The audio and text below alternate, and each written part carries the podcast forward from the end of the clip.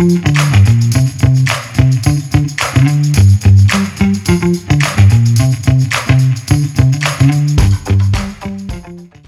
listening to The Running Public. From marathoners to mud runners, we all have the same goal get to the finish line faster. That's right.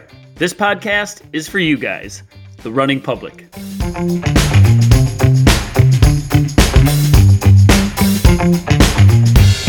Just want to jump into this thing or what? Might as well. Yeah. Jess, where are you at right now? I'm in Calgary, Canada. Calgary's a good place. I've been there maybe like a half a dozen times in my years, and I really like Calgary. Oh, nice. Cool. Yeah, you have the mountains right there, although I Mhm. don't think you take advantage of those often, do you? Oh, I do, of course. I hike You a do? lot. Yeah. Even just going out for dinner or something, it's nice just to get out there. Faye, you don't know anything about being able to go out to dinner, do you, in New York? No, I haven't been out for dinner in ages.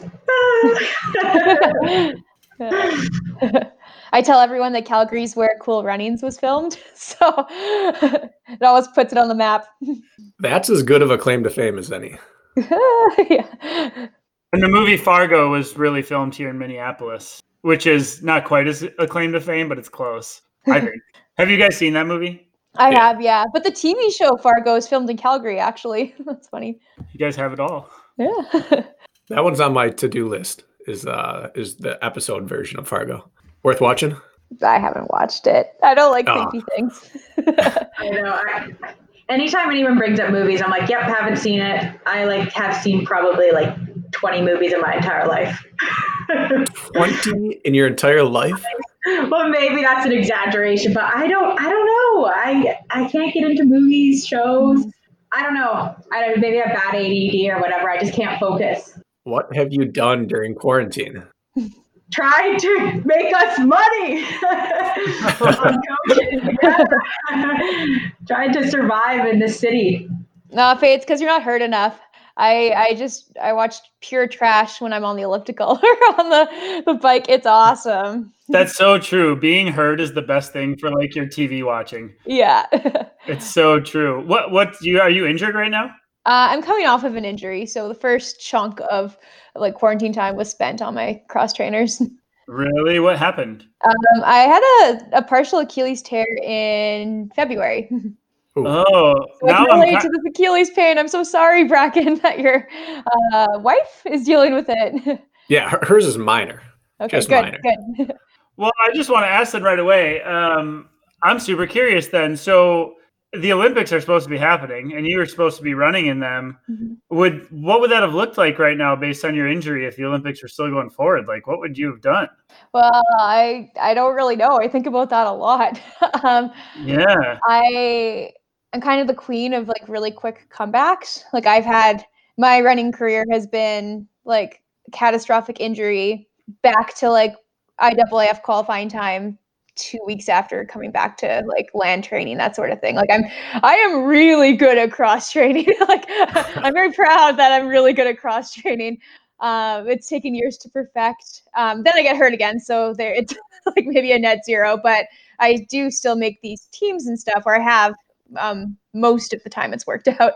Um, so i wasn't discounting like some sort of grandiose comeback in the in the spring but i think it would have been it would have been really stressful.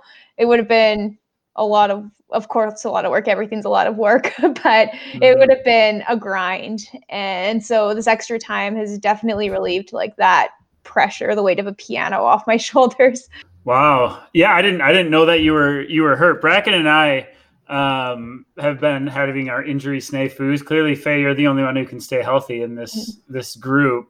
We and we talk. I talk specifically, and this wasn't the intent to jump into right away, but just since we're on it, um, I think I can come off of injury in fantastic shape. It's about like keeping your foot to the flame and doing real purposeful work when you're injured so that when you can start to run again, at least you've been stoking those energy systems. And sure, it takes a couple weeks to work the kinks out, but you can get back into like good running and racing pretty quick. So I just want to ask you right away then. So like, what do you do that makes you queen of cross training? Like how, how how does that formula look?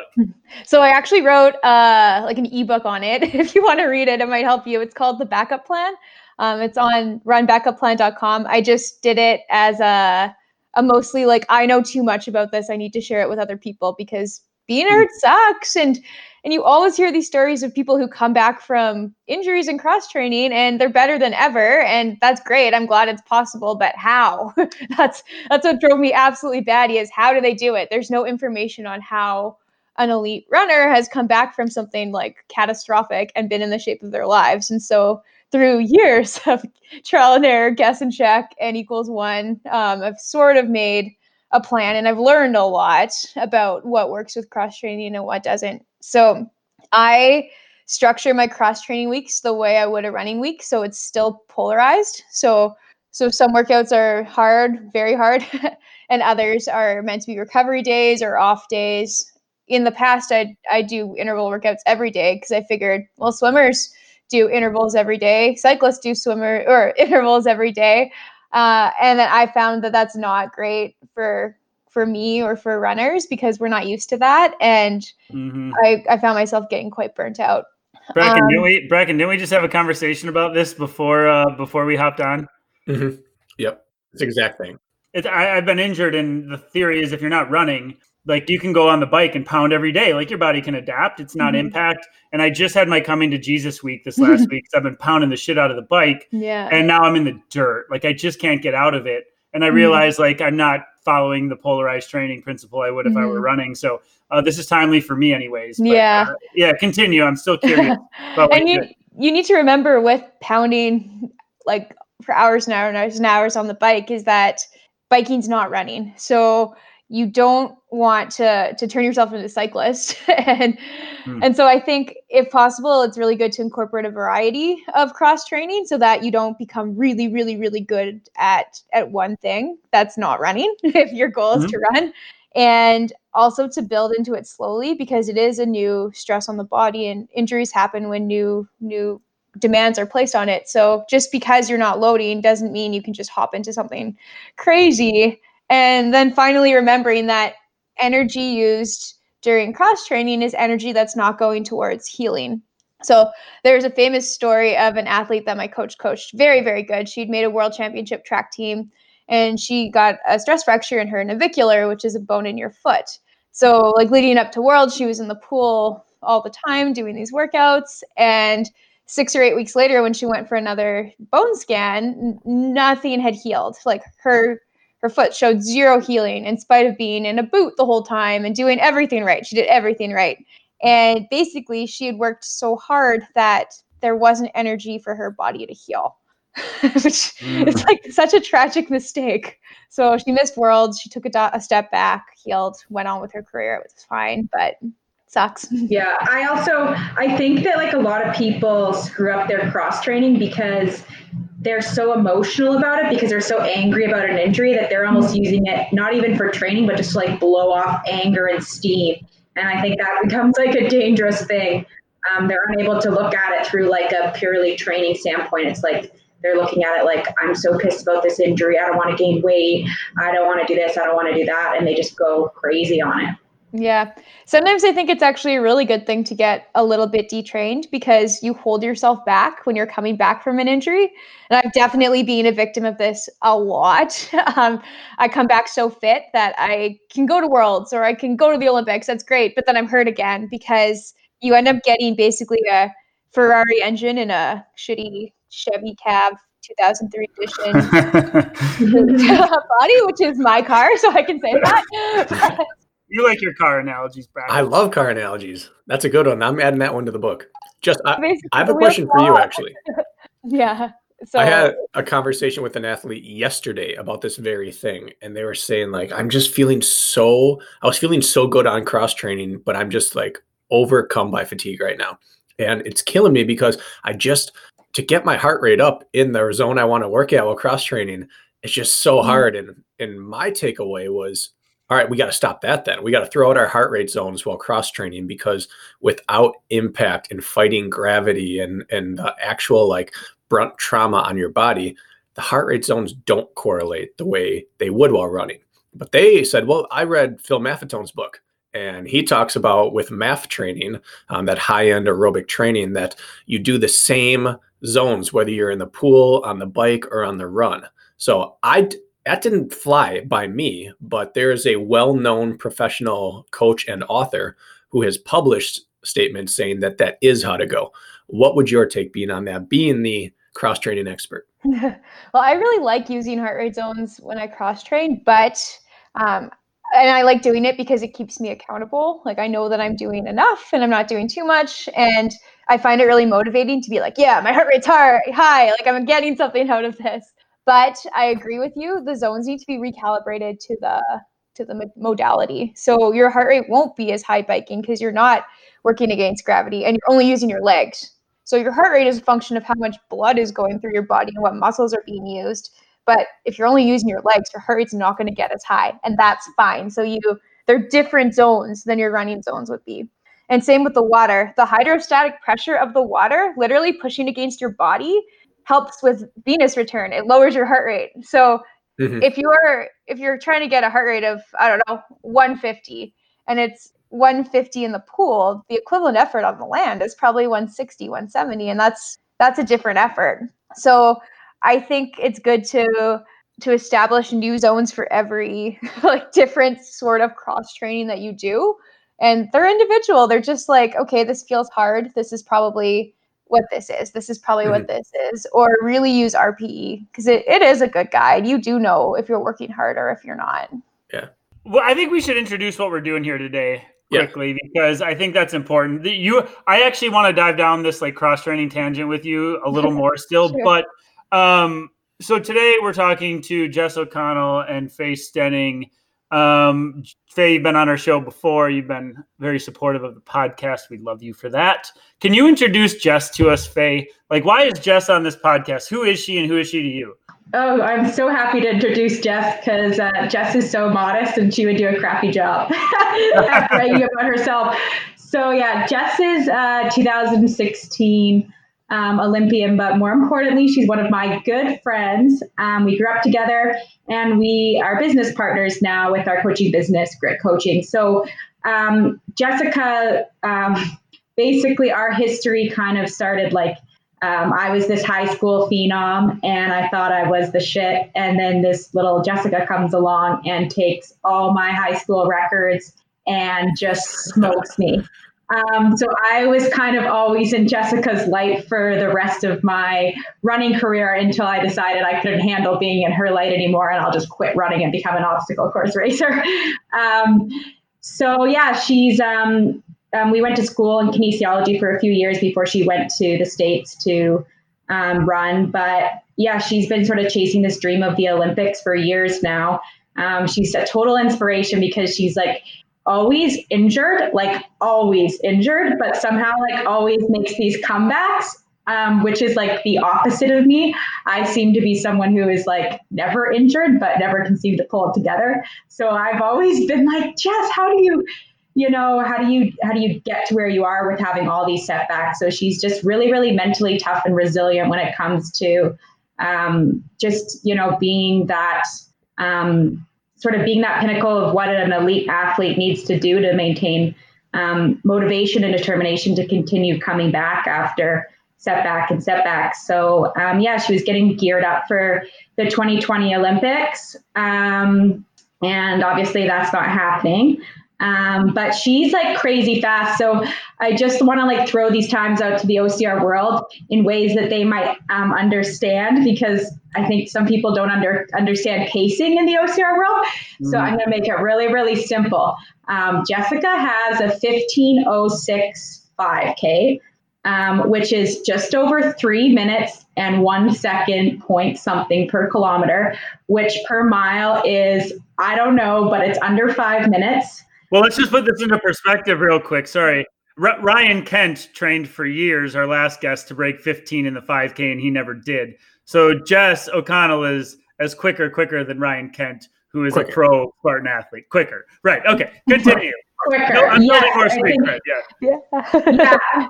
Um, exactly. So if you're curious of what that pace is, um, I do this all the time at the end of my interval ses- sessions.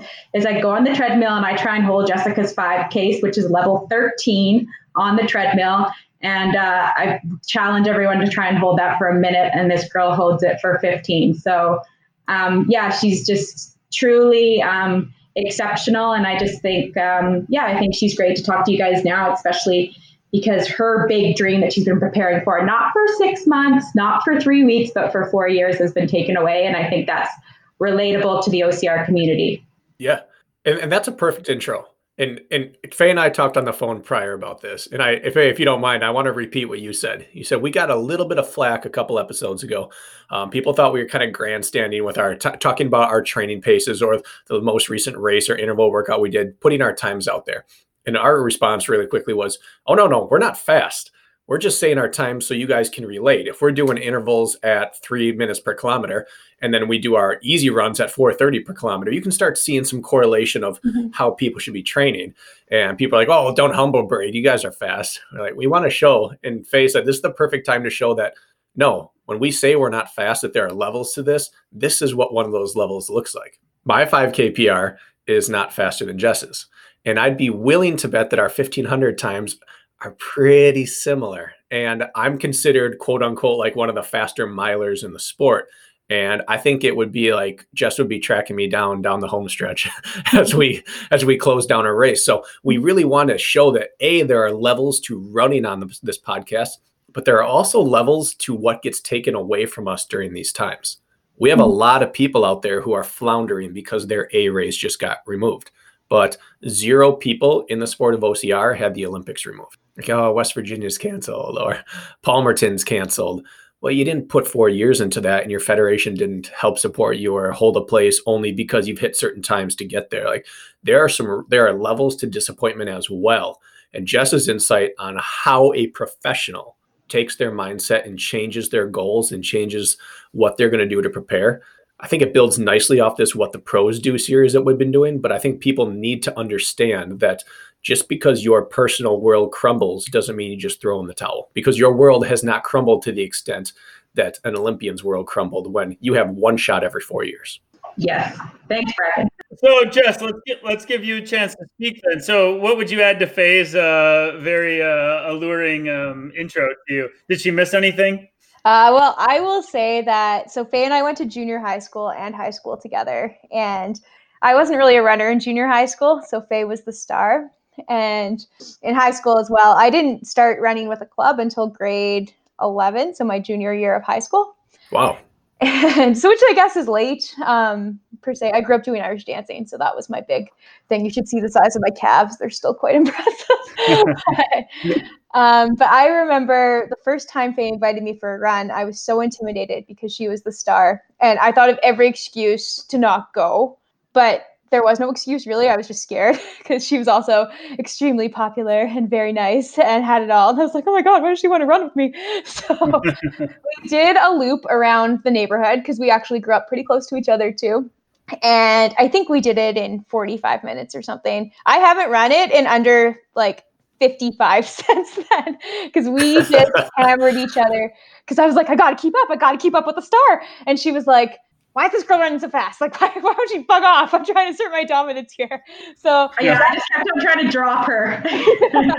Thanks, Faye. Thanks for our first friendly run. I appreciate you trying to drop.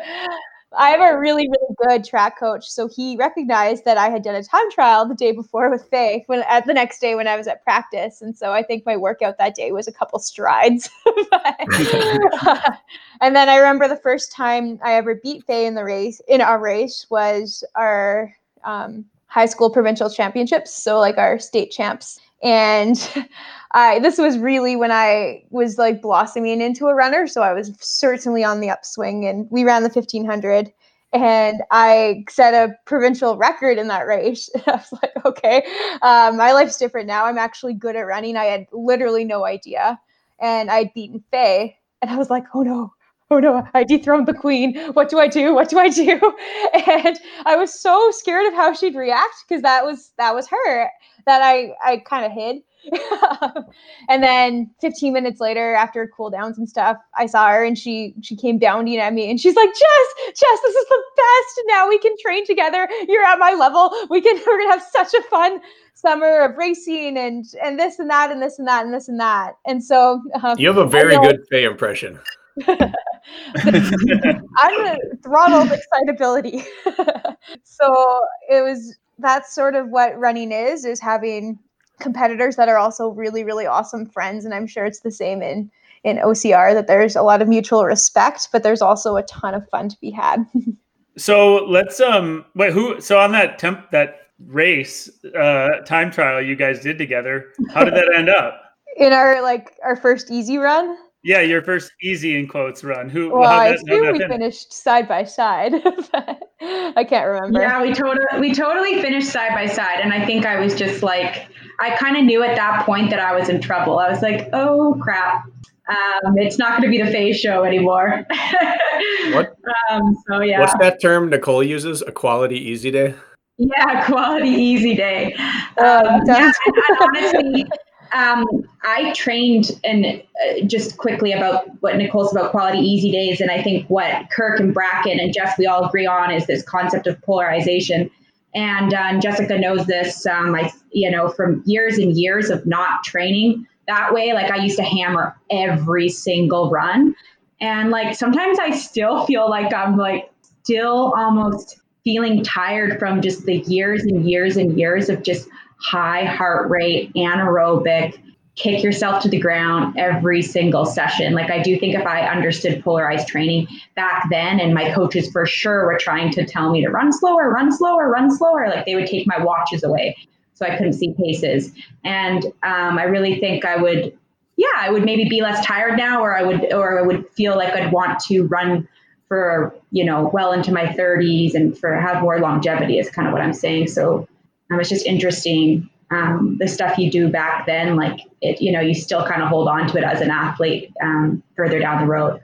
Faye, you would be a really good candidate for like, because you've been grinding forever, I feel like, and you're pretty open about that because you were a prodigy at a young age. Speaking to what Jess said, you're probably one of those right now. Like, if you wanted to really, and I'm just speaking off the cuff, like look at like next season, you'd be better suited taking two months off of any working out right now and getting chubby and feeling like shit about yourself and then coming back to training, like craving it again. I feel like because you've gone for how many decades of training, like 15, 20 yeah. years of endurance training.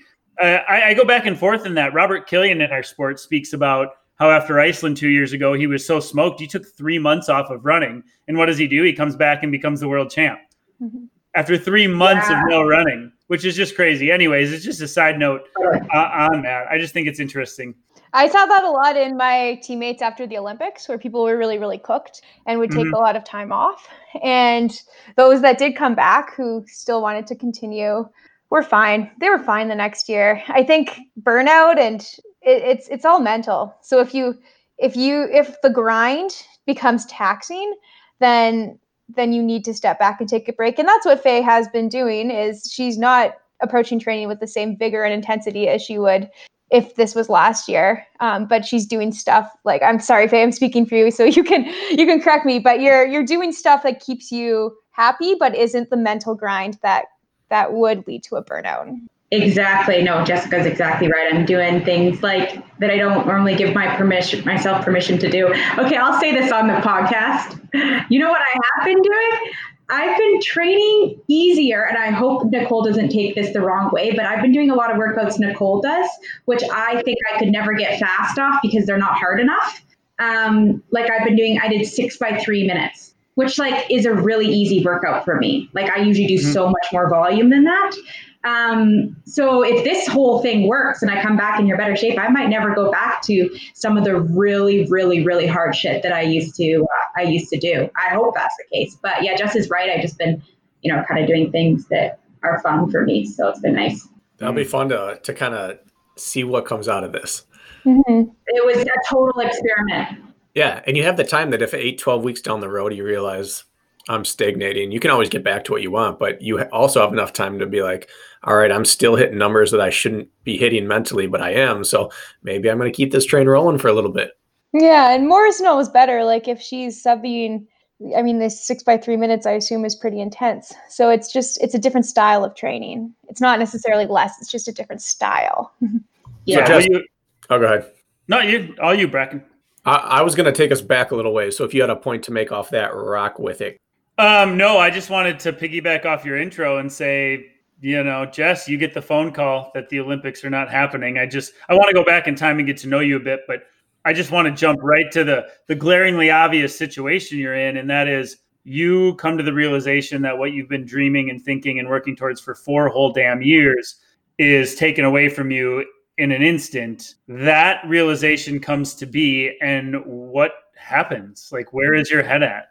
Well it wasn't quite that dramatic and just as i don't think that the spartan race cancellation was really that dramatic because if if you've been reading the news and whatnot like we saw it coming. To mm-hmm. a point. So course, there's yeah. some some low-key like okay i think that something's going to happen. Something's like like sort of preparing myself for a bomb to drop essentially. Uh, and then it did and so it wasn't this tremendous shock. But i think i mean i have had tremendous shocks before with injuries like a lot of my injuries have been pretty acute like oh I'm fine one day. The next day, my Achilles is torn. The next day, I've been hit by a car. The next day, I have collided with an athlete at practice, and now I have a concussion. Like that, all those things have happened. and, um, and that sudden gutting, just taking away of a competition, is like, like I won't sugarcoat it. It it is it's grief. It's like, okay, like this is this is different. I wasn't expecting this, and I really I really equate the cancellation of the Spartan races or the Olympics with with an injury because it's basically something's been taken away from you. It was out of your control to a large part. And now you have to do whatever you can to do the best that you can with like what you've been given. And it's it's it's not easy. It's not it, it's not easy, but what I have learned, and I think one of the reasons why this wasn't like, oh my God, like what now, like existential crisis level disturbance is I do have experience with these injuries and coping and bouncing back and resilience and whatnot. And it's something that can be built. So, like going through this and having goals removed and changing and all that, and trying to now figure out what the heck you're going to do with yourself it, it, makes you mentally stronger or at least it, like, it gives you coping mechanisms for when something similar to this happens next time. And i mean what are your options really right? Exactly. Eh, what are your options really? So that first week then after it was official of course you were prepping yourself for that news in some capacity for months leading up. Um, what do you do that first week? You show right back up to the track on tuesday and get to work? Or do you throw yourself a pity party so you can move on further? Like what did you do that following week after it was officially uh, announced that the olympics were no longer happening? I i mean i neither. Kind of those are two extreme things. I think that I immediately grabbed some ice cream or some candy. I didn't train that day. I was like, oh, this is just a lot. I, I don't really feel like it. That's okay. And so for the next week, my training was a little bit more emotion based. Like, okay, like I think that today I should cross train. It's probably like I gotta, I don't want to turn into a bag of garbage. Like, let's do something. I feel like moving my body but I didn't really feel like doing intensity. I didn't feel like pushing myself very hard. So that was okay that was fine. So I didn't I didn't show up with like great vigor because that would be faking it. And I think that it's an emotional time and you shouldn't force yourself to do things that you don't like that you're not ready for right away. But I also didn't just like sit because I like moving and I I don't want to get completely 120% unfit because to me training isn't it's not just for the games. I train because i love to train. And even if the games aren't happening hopefully other races will or maybe i don't know i'm not sure if i'm really a time trial person but maybe i will be or i want to be capable to train with my teammates and i want to be capable to do easy runs with them. And when opportunities arise again i want to be within striking distance so that i can pivot and get very very ready yeah, I like that. A, a lot of people right now are in one of two camps. A, they've immediately identified a new goal that they're going to go after, or mm-hmm. B, they have nothing on the docket whatsoever. And the the people who've identified a new goal, um, whether it's a band aid or not, they're starting to move towards whatever they're doing with purpose again. But that second camp, something I'm hearing a lot of, I'm assuming you guys have heard a lot too, is well, you know, maybe around like September, October, maybe January, i will pick it up again. Once I once I start hearing that things are starting to move back towards competitions, and right away to me that struck me as like as a red flag went up. If if you're if you're waiting to hear about your next like third party goal that comes your way to begin training again, how much fitness and how much work are you going to erode up until that point? And so your point of I still want to be able to transition to whatever's next, and so I need to keep moving. That's an important one right now. Mm-hmm. Yeah, I think like people train and exercise for different reasons, and not everyone is like just just like living this active lifestyle. Like they do train specifically for medals or specifically for t-shirts or the races and that's that's okay that's what motivates some people but i think that now is a really really good chance to think about other reasons like why you're why you're drawn to that like why why do i do all this work is it really for the medal or is it because i actually like training and i like being fit and i like these habits and mm-hmm. I think a lot of people will realize that they, they really like structured training and it's adding value to their lives. And even if this big objective isn't there anymore, they're still better off for having done it. And I think that after this grieving period, a lot of people will realize, like, yeah, there is a hole in my life. I want to get back to training. Mm. Feda, to keep yeah. you in this conversation, I'm curious um, did it have any impact on you? Um, you know, the U.S. Spartan season isn't isn't the Olympics, but it's still very important, and it's what we we put our energy into. Um, did you have any initial reaction to them canceling the season? Like, how did you handle this this last week? Yeah, um, I did. Like at first, when it first was the races were starting to get um, canceled and stuff, I was slightly relieved because I was like, oh, you know what? I could use a little bit of a break. I've never been a fan of starting the the uh, season that early and going like 11 months. So I was like, oh, sweet. Are we going to actually have just like a proper condensed season? That's awesome because then I have time to do all the other things I like to do in my life and then still have a condensed, really strong, um, focused season. So, I, but then when it was all canceled, yeah, it was it was you know I was pretty upset. Um, I think like one thing that I've learned about myself and about people in general, um, which is very different than how Jess is, is I think a lot of us are like too extreme. Like just like you said, Bracken, it's like we're either gonna just like go all in and be and be training for all these crazy Spartan events, or we're not gonna go all in at all and not be training at all. And I have been such an extreme person my whole life. Like I'm on or off. Like the amount of times like my boyfriend has to tell me like it's not always black and white. It's not always black and white. Like basically saying be a little bit more of like a moderate person. Like just like Jess when you asked what she did when she found out the Olympics is was canceled. Um, she was like, okay, well, I'm still going to train and exercise a little bit and da da da da da da. Me, screw it, I'm getting drunk with my friends, you know, like, and I just think that continuing to be that type of person is not only exhausting, but it just doesn't really make sense. So I think I've tried to put a little bit more moderation in just how I approach life in general from this pandemic. So I don't feel um, as devastated when things are taken away, and I don't feel as um, like a slave to whatever choice I make. I just try and yeah, take it day by day. I've I've felt like this is an opportunity for a lot of people mm-hmm. that for years most runners are plagued by like an overriding weakness but there's always a race on the horizon that doesn't allow you or doesn't make you want to devote a big chunk of time to eradicating that weakness because mm-hmm. you always want to quick freshen up and be sharp for something then you recover and then you got to build up for the next thing and it's mm-hmm. this disjointed progression forward or sometimes just disjointed up and down that keeps you kind of in the same spot always fresh and sharp to do a pretty mediocre job at mm-hmm. at running. And Jess, I'm curious to you because you've seen the highest level. What would you identify as like the biggest low hanging fruit that most runners can go after during this time to make themselves just a different type of runner once we come out of quarantine? Um, I think you're completely right that there, with so many races, it's very, very hard to get a great training block in and like periodize a season, which periodizing means doing different training at different times of the year in order to get the best performances when they're the most relevant or the most important.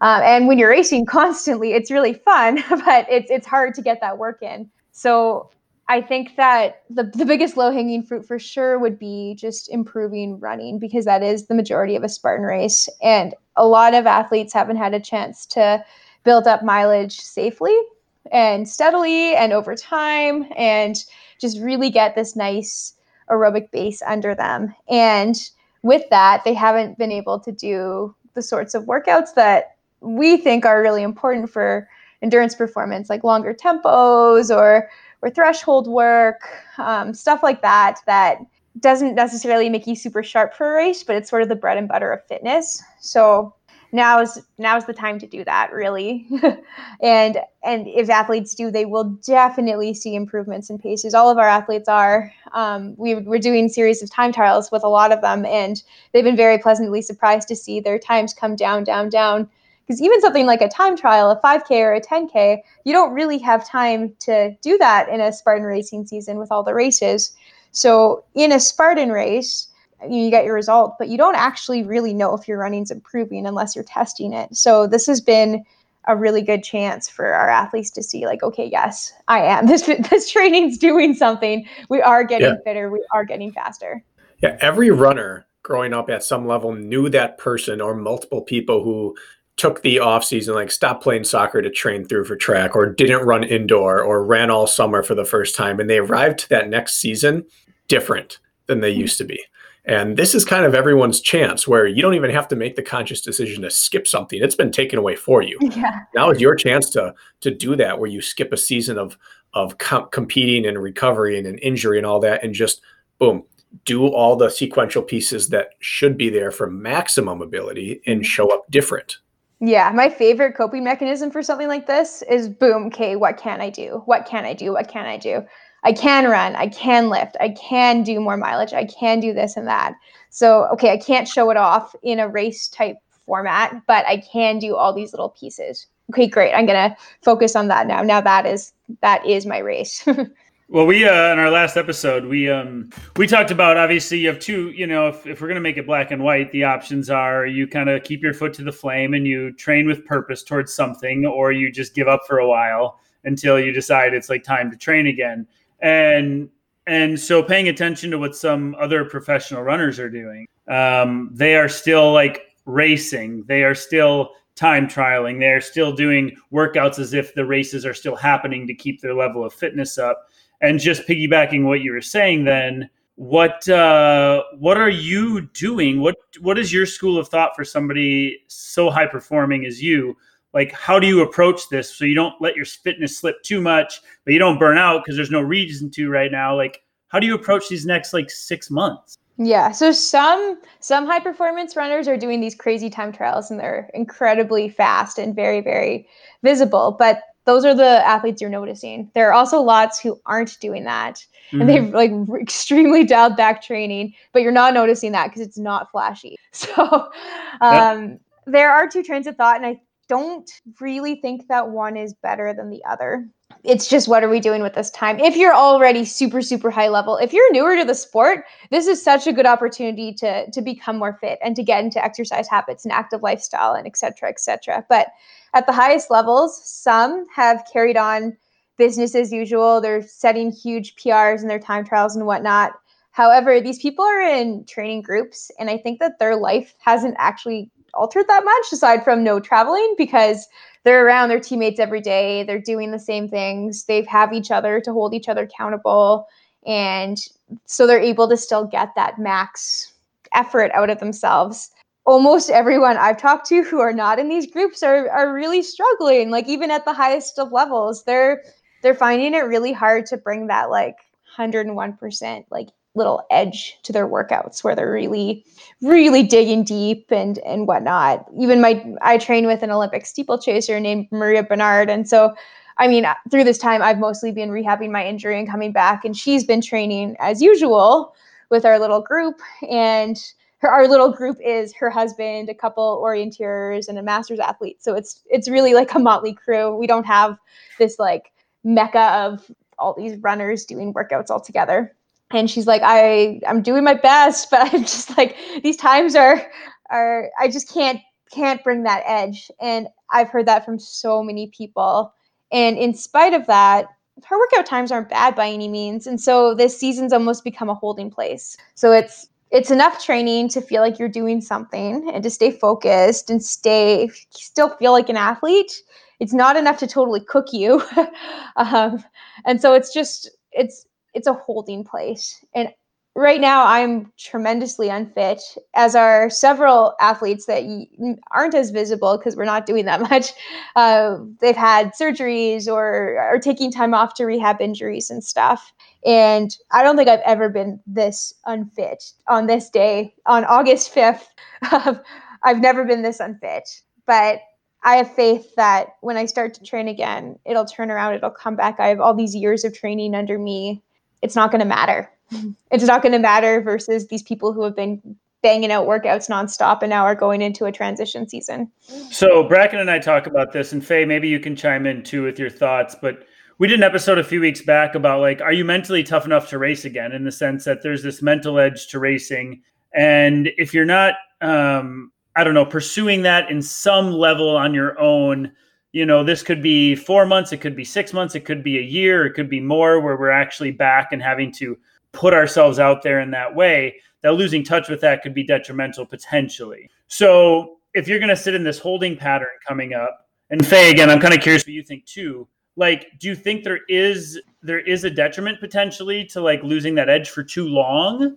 Or do you think that that's fine? I'm just going to get back into workouts and I'm going to be ready to race when it happens. Like, can you let it slip too much? I think is what I'm asking. What are your philosophies uh, on that?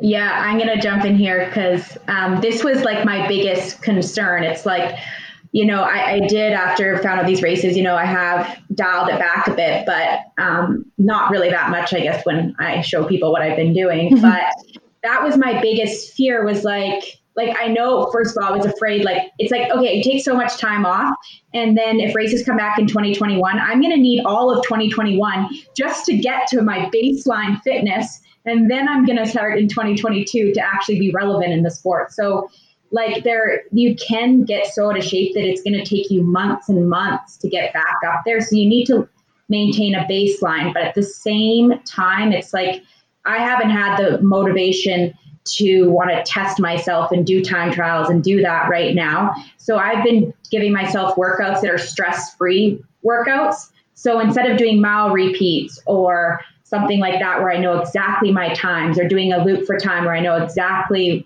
what I am at my peak. I've been doing everything off uh, just like rate of like perceived exertion um, and doing everything fartlek style. So that's why I was saying about those three minute intervals. I'm not doing 800s because I know off by heart my 800s. I can tell you them by the millisecond, like how fast they all should be, and I will kill myself if they're not that fast. So, you know, I change it to three minute intervals. Um, but that being said, I don't want to just get used to doing all these easy workouts all the time, and then I don't have that pain tolerance because I really think that that's um, kind of my gift and why I've been successful in running and in OCR is because I just have a high pain tolerance, and that's not just like a genetic gift. That is something I purposely work on and train all the time. So I still need to to touch that every once in a while. So once every four weeks, I do a, test, and it's it's just this four mile loop around Central Park, and I do it. I don't really care what the time is, but the intent is to just hit race discomfort.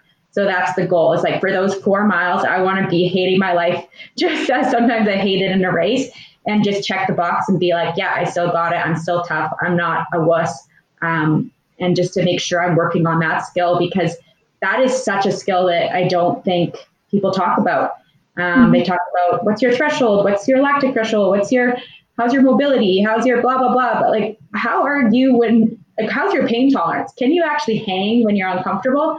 Um, so yeah, I do think mm-hmm. it's important to work on. I just don't need to work on it all the time because I think we need to keep in mind that people have a lot of other stresses right now. Um, financial. I mean, we could go on and on about that. And so, really, to add a huge workout stress perhaps isn't the best either. So, um, yeah, just finding that balance, I guess. Jess, what's uh, what's your philosophy? Can you let it slip too much and then have to to climb back into fitness, or do you think there's a a middle ground? Like, what eh, now that you're probably formulating your own plan, what is it? I I think that like your your biggest race probably shouldn't be your first because definitely you can train race tactics 100% and you do need to get used to that discomfort but a lot of it can come from training so doing regular hard workouts will prepare you for the feelings that you get in in racing and a lot of the workouts like the, the longer tempos and whatnot teach you mental coping skills in like a safer, less aggressive environment that you can then apply to racing. So I I'm not worried about not being sharp to race because it's so instinctual for me. And I've been doing it for years and years and years. And it's I think that a very, very high high level athlete would approach this different than a newer athlete who probably should do time trials and if that appeals to them and whatnot. I don't think it's right to force yourself to do something that your heart's not into because I don't think you'll be successful in that way. But if you are motivated by seeing where you are and seeing how hard you can push and having these max efforts every once in a while, that's probably a very good thing if you're a newer athlete because it's it's exciting because chances are you're going to be better than you ever be, have been, and that's awesome. But if you are a more experienced athlete, you'll get a lot of those feelings through training and it's it becomes second nature, which is pretty cool. It's a really good point about not forcing yourself right now to do something your heart's not in. We kind of keep addressing this from all right, you reestablish a new goal and you go after it, you whatever that goal is. But if there isn't a goal that excites you, I think that's one of the benefits of the casual or beginner athlete readdressing their aerobic foundation because it doesn't take any motivation. Like you said, you can binge Netflix series, you can go on a podcast uh, binge, you can just listen to audiobooks or whatever, and just go out each day and run by minutes. Just all right, I'm going to hmm. listen to one podcast every single day this week. And over time, your motivation tends to return as your volume rises. That's just something that people find. They suddenly it's like you switch from oh I got to get another 60 minutes into I bet I could get 75 today, and then suddenly you're like hey I haven't run I haven't run 100 um, kilometers a week ever, and I'm close to that, and suddenly you're wanting a time trial, and now you're wanting to start adding mm-hmm. adding in some intensity, and there is that kind of forgotten section of the OCR or running community right now that just truly can't decide on a goal and does not want to be intense about anything. Mm-hmm. And forcing it now would be the quickest way to ensure that you burn out mentally before the se- season even starts up mm-hmm. again. Yeah. Yeah. But I think people take tremendous comfort in habit. And so these yes. people without goals, I think I think can be very, very comforted by like, you don't need to have a goal. That's fine. Just doing something is better than nothing and it's still moving you forward and where that forward goes it's okay that that's tbd like you're you're still improving so so what do you guys think then if you are that athlete that doesn't have a goal that excites them i think probably the majority of people are in that boat right mm-hmm. now. So but they still care about racing in 2021 what if you don't have what what should you be doing then? What what is the placeholder? Like you said habit is comforting. That means still go out and run and don't worry about purpose. Does it mean completely deload and and just say screw it for a month does it mean like for the athlete without something to really light their fire like what what should they be doing they do have a goal. Their goal is 2021 sure sure you're right. An immediate goal yeah. And the immediate goals are just short-term goals to that long-term goal. So mm-hmm. that when you look at it that way i think it becomes really simple. Like um, I'll use myself as an example. Obviously, my goals are 2021. And so now, you know, that's a long term goal, even though it's not an immediate goal, you can break down sub goals under that that build to that. So one of mine is like trying to deal with the wet obstacles because I seem to uh, fall off those. Like I fell off the Jacksonville monkey bars. So now I go out to the park every time it rains and I hear the rain going. I just put on my shoes and go to the park and um, get on the monkey bars. Um, so that, you know, that's that's still a kind of a goal. I'm working on my grip strength so I don't fall off the monkey bars next year with Jacksonville. Um, so there's always goals, I guess, is what I'm trying to say. It's just if they're a long ways around, uh, a long ways from now, you just have more sub goals under that. Mm-hmm.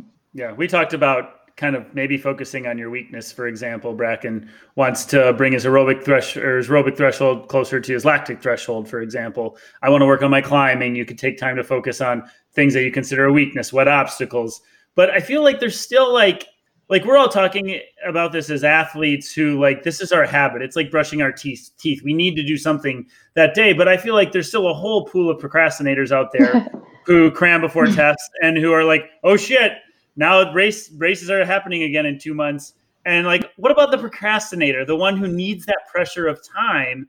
Like, what do you suggest for that person so they can keep they can keep on it? Because they're not all like us, you know? What do they do? I mean, the small tangible goals along the way, I agree with that.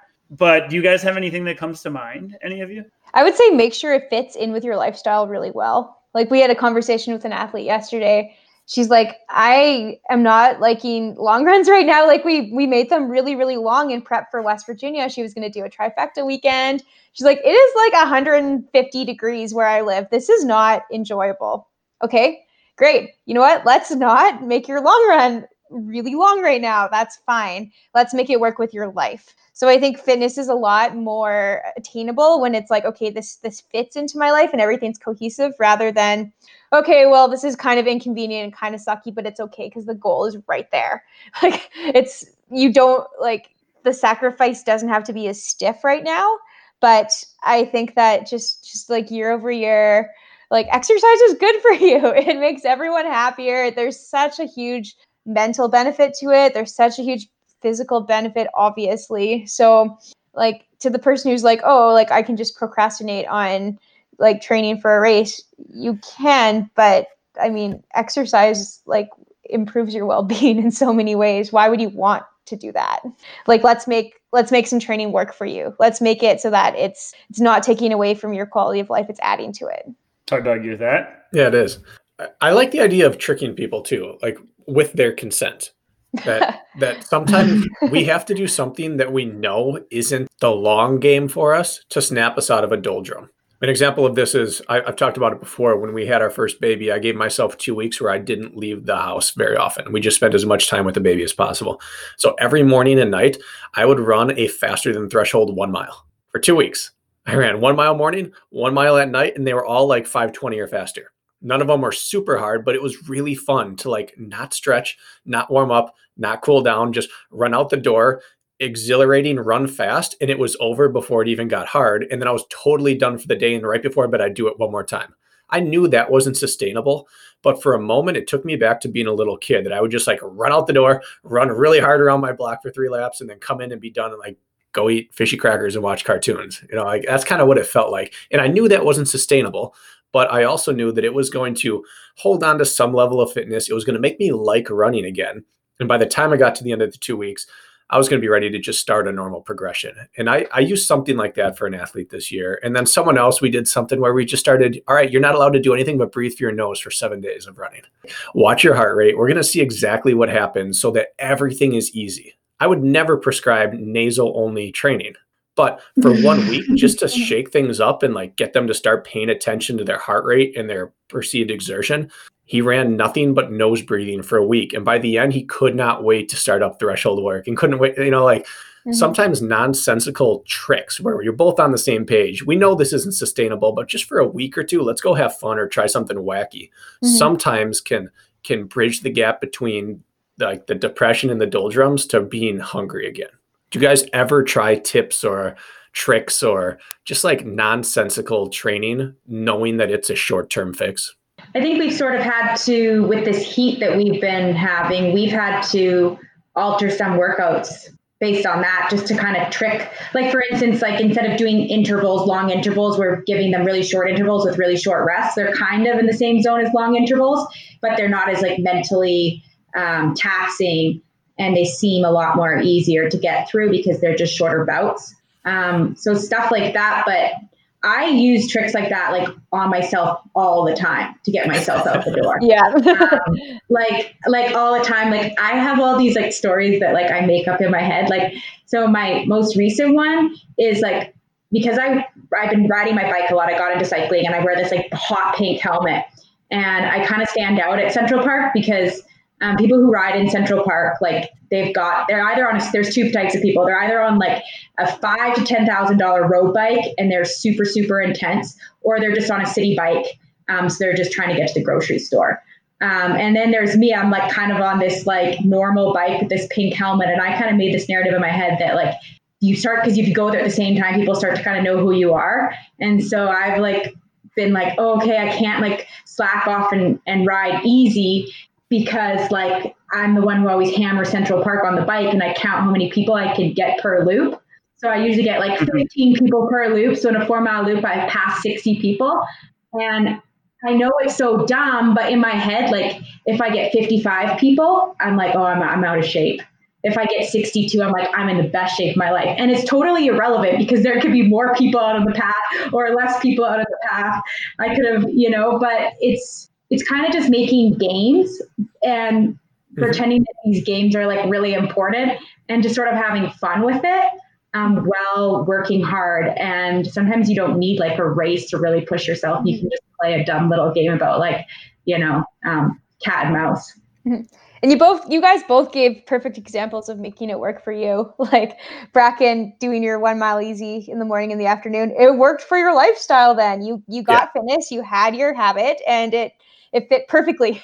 And Faye, your game is wacko, but like you, what you need right now is fun and distraction. And so you've found that for yourself, and maybe inadvertently, but it's it's filling what you need with fitness right now. You've still got it, and it looks a little different than it normally would. You're not charging up a mountain, but it's it's filling its void.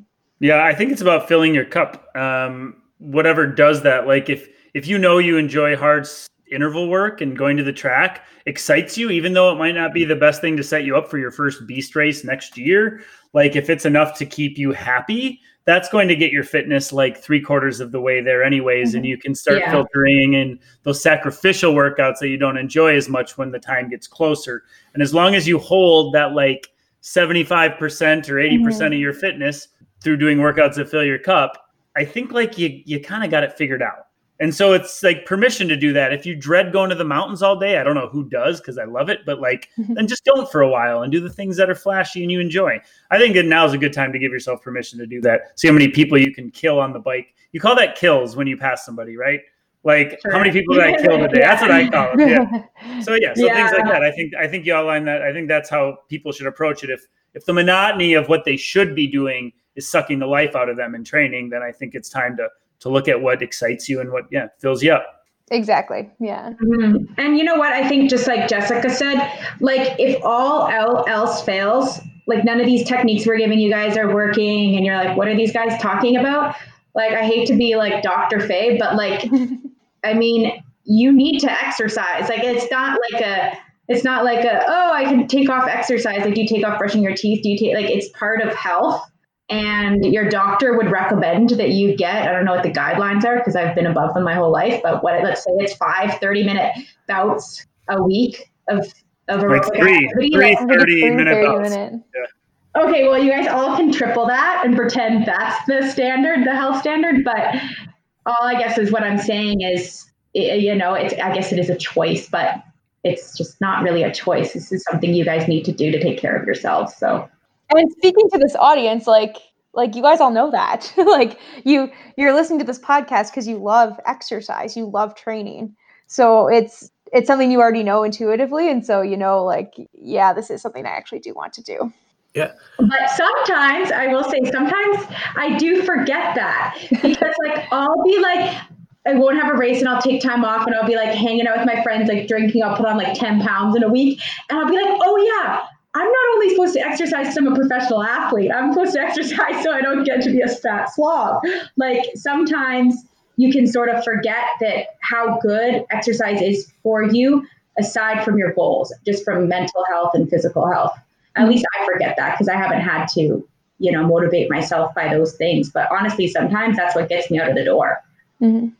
I've seen the professional side from a couple different standpoints. My sister was a professional gymnast. My other sister is a professional basketball player. My dad was a professional football player. And the common thread between all those sports is that there's a huge occurrence of depression upon retirement. Mm-hmm. Because you have these people who have this this system in place throughout their entire career and then they retire and the same thing happens in normal corporate jobs and everything as well. Suddenly it's gone and you're aimless and the things that you always did on autopilot if there's not structure in place people get aimless and depressed. And there's a mm-hmm. really high correlation of people dying after they retire from a lifelong job because they've lost purpose Mm-hmm. When you lose purpose, you live you lose the will to just do stuff well. And a lot of people just like when they're in their 60s or 70s and they retire, they die within 6 to 9 months after after retiring. Now that's mm-hmm. kind of a dramatic statement, but like we all kind of die inside a little bit when we leave behind the thing we know the most. And this is in a way, this is like a small little microcosm of that. We've all had like this mini retirement forced upon us, and we're finding out what kind of systems we have in place to be a healthy person, not just a training athlete. And I think it's a really good time for introspection to decide, all right, sports aside, when am I at my best as a person? when I'm injured and I stop training, I'm at my worst as a husband and a father.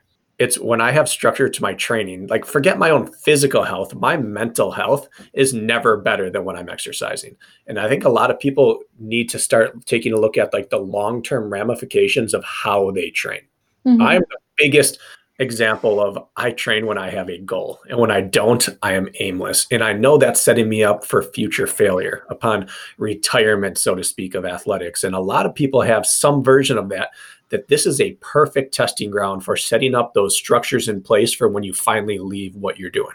I totally agree. Like it's such a rampant issue that the Canadian Olympic Committee is actually developed like this massive like multi-million dollar program to help athletes transition into not real life, the rest of their lives mm-hmm. post sport because you mm-hmm. have these athletes who have gold medals in mostly winter sports in Canada. And because of that, they haven't gone to university. So they're 25, 30 years old. They've got multiple gold medals and no education. And they have no idea what to do with the rest of their lives. Um, but, and I completely agree that this is hard. It's not easy. And it does expose why you train and what you gain from it from a mental aspect and and the purpose that comes from seeking for a goal. Um, but I'll go back to what I said earlier about how this cancellation of races is a little bit like an injury where something that you are driving towards is taken away and now you have to change how you go about something and I've found, and I've seen this in other athletes, that the first injury or the first like bout of adversity is by far the hardest, and then then you kind of develop coping mechanisms where you fill in those gaps to make you a more complete person, or you learn how to focus on what you can do instead of what you're missing, and redirect focus and whatnot. And so, just as you get stronger with dealing with bouts of adversity, like this will strengthen you in future injuries, future cancellations, future pandemics, um, mm-hmm. and things that are related but different, like like retiring from a job or being fired and having to find a new career, or I don't know, um, relationship changes, things like that. Like like it's just like full person resiliency. It's just coming from sport. Doesn't this then yeah. bring up like a, a good conversation though about like okay, it's nice to talk about it in theory, like, okay, you retire from work and now you're walking through life aimlessly. Mm-hmm. Well, again, we're walking through life aimlessly a little bit. Like, is there a good approach to creating the structure you need right now? Is it as simple as like set your alarm early and develop a habit? Or is there more to it than that? Like, how do you answer that question then? Like, now that it's taken away, do you have any like go to thoughts, any of you on that? Well, I think a lot of it isn't taken away. It's really just for most people, it's just the races are taken away. You can still train, mm-hmm. you can still like you have to you have to restructure your goals 100% um, if your goals were racing related but that's doable and so again it's just mm-hmm. focusing on what can be done not what's now not an option yeah. so i have i have like i think um, a good suggestion for everyone to do um, and i actually hopefully if the borders open um, i'd like to do this but i think that you know, as coaches like Bracken and Kirk, you can look at your athletes, and Jess, we can look at our athletes, and let's say we kind of all agree. I would say that you know, putting them in a, a solid base building phase right now to build up that aerobic engine is probably what's um, what phase where most of us are going to be in. Um, but you kind of think, okay, what do you, what do they want their like biggest long run to be like? Uh, once we start interval training, once we get back into the the real season, um, what kind of mileage do we want to build up and they should like go message their friends and plan like an epic run that will be their longest long run. So say it's 25 miles say you want to build them up to a 25 mile long run. Then that 25 mile should be like a group effort like they pick four of their best friends and they go climb like this awesome mountain. And so they're training for they're training to accomplish um, not just getting through the base build which can be sometimes a grind but looking forward to an event with friends that they do together. And I think it would be really motivating because if there's anything I think I've learned about the OCR community, is we all have like big egos. So we're not gonna like want to be like left behind with our friends because I only could make it 17 miles because I didn't follow Bracken's progression up to this long run.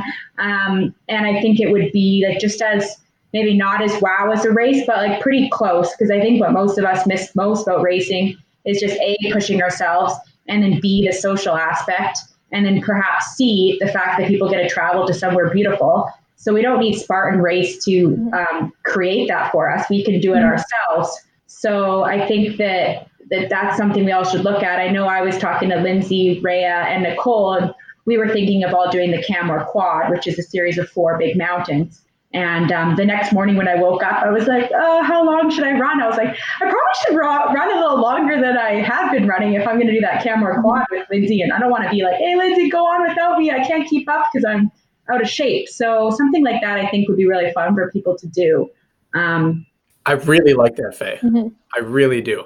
And Jess, you had talked about we don't all have the luxury of being in a training camp with this mm-hmm. training group and this huge support system.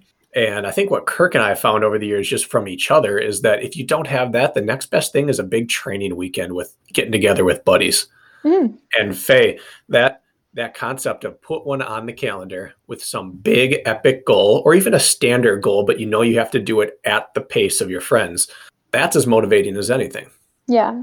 Mm-hmm. Well, and, and we talk about, I talked about this, I think, in the last podcast. Like when you look at racing and you look at your season, and it's like really like a snapshot of like memories and experiences that you go back and remember the exhilaration of crossing the finish line and the experience of the event. And, and so creating a situation in which you can like have more new experiences that like you will remember forever. Whether it's our big epic training weekends bracken or like you mentioned faye picking a mountain and crushing it with your friends like i think those are really important to keep on your calendar to like i don't know like make those experiences. Because otherwise mm-hmm. otherwise you're like going to go how long without that? And those are kind of the the highlight points of your season when you look back like don't let that go right now mm-hmm. and it can look however you want it to but i like the idea of doing something big maybe something that scares you something just enough where like when you go for your long run you go an extra half an hour just because you have something coming up i like that yeah fitness lets you do some really cool things aside from just spartan racing The great part about Faye's idea is that people are more likely to duck out of a race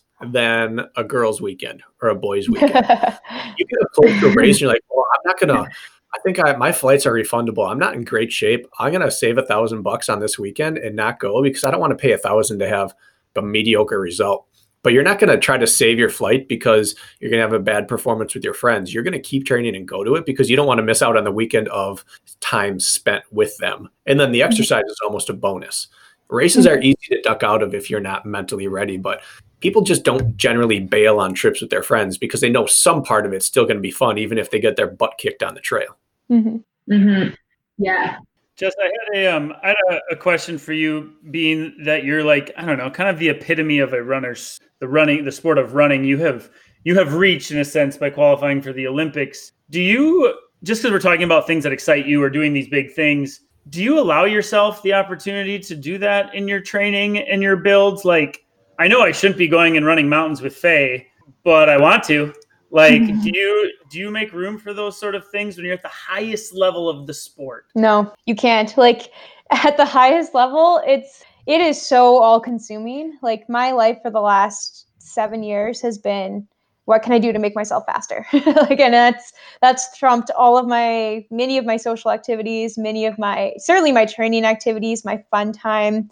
Like Faye talks about like, okay, great, I'll go get drunk with my friends. I don't have that that option very often. Maybe I do more than I think, but in a sport where like it's literally milliseconds, there there is no wiggle room, and the competition's so stiff because it's the most popular sport in the entire world, right? Like everyone can run, everyone like there there's no wiggle room. So no, I when Faye's in town, I don't go to the mountains and run with her because then I'll be tired for my next workout. And so for me, it's it's hard. It's like it's all about what do i have to do to make myself faster? And that that is one great thing about this this season is that i've been able to go camping with my boyfriend. I've been able to meet up with some friends for a couple beers and i've been able to not sleep eight or nine hours a night every single night because i was doing something social. And so it, there's been a lot a bit more balance because at the the highest and highest of levels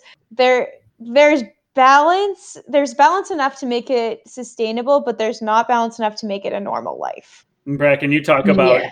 falling in love with the process right yeah. like if you don't fall i mean if, if you enjoy the process and and taking a tenth of a second off of your quarter mile repeat splits is enough to excite you to like uh, keep the ball rolling then then your process is just different. And and mm-hmm. bracken I, I guess this would be more your question but we talked about in this in this period of time maybe having workouts in which you can monitor your progress if you're let's say a newer runner like 5k time trials or repeatable workouts. Um, do you do you go to repeatable workouts often? And does the prospect of repeating a workout excite you trying to do that workout a millisecond better than the last time the, the day-to-day process is that enough to to keep you moving mm-hmm. motivated um, i'm sorry is that a question for me or bracken uh, well no it's bracken bracken made this point in our last episode but i'm asking you like because sometimes people get stuck in the monotony of training and it's like god i have to do thousands again or i have mm-hmm. to do mm-hmm. like, that's not exciting but to you is it exciting it is it's exciting and it's scary because I put a lot of emotion into my training because it's it's such a big part of my life. And so it's very disheartening to me when it doesn't go as I hope it will. But when it does oh I feel so good. I, I'm so happy. Like the the moments where I'm the most calm and the most satisfied and the, the most like myself in a week are like the moments following a hard workout whether it's good or bad it's just like there's so much I just feel so alive when I do the workouts. This is sounded a little bit corny, but it's you push yourself, you see what you can do, and then you have to. There are objective results to review, and that is like very black and white. And um, repeating a workout and seeing that it's better makes me incredibly happy. and I don't race a ton and a ton and a ton because I'm so jealous of you OCR racers who can race every weekend or every few weekends. When I run a 5K, I'm out of commission. I'm out of training for a week. I can run maybe a 5K a month, maybe, like because it's it takes so much out of me. And in a race, there are so many different things that can go good and bad, and this and that and this and that. And so, very rarely do I walk away from a race being like, I crushed that. but luckily, in training, I get that opportunity two or three times a week to be like, have I improved? Did I crush that? Was that maybe not the best? What should I have done differently, et cetera, et cetera. So I completely agree. Like I do love the process. I don't love it every day, but I I'm it's such a strong part of my life and running 400 meter repeats a tenth of a second faster sounds like so trivial and on a bad day i will self-talk that it is it's still work and this is not defining my identity by any means but on a good day it is tremendously satisfying just you're starting to highlight something that I think people need to understand because sometimes we put our own sport or our performance on a pedestal.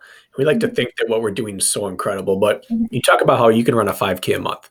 And I would agree with that. And I think that part of the reason a lot of people in our sport can race so often is we're not able to empty our tank in our system in the same way that track or cross country or mm-hmm. road racing can because there's so much going on that it's really hard to keep it absolutely pegged the whole time. Mm-hmm. And also, the competition mm-hmm. isn't deep enough that you're surrounded by six to eight people right next to you every step of the way so that you don't have the ability to step off. Mm-hmm. We can be alone for 40 minutes at a time in a race. Mm-hmm. And even the toughest person in the world will struggle to really, really redline it when you're by yourself with no extra person to give you that gear. And I, I'd mm-hmm. like you to talk a little bit about how close track racing really is. So you went to Rio, correct? 2016? Yes. All right. What did you qualify in? What event for the listeners? The 5K. All right. When you qualified in the 5K, what position did you finish? In the qualifying race? In the qualifying race to get to the Olympics. Hmm. I think I was, you know, I can't remember. I had to run a time standard and I was like fifth or sixth in the race, I think. Okay. Do you and remember? Then at our, oh, sorry, at our trials, I was third. Okay. So at the trials, you were third and you hit your standard. Did you still have to go top three at trials?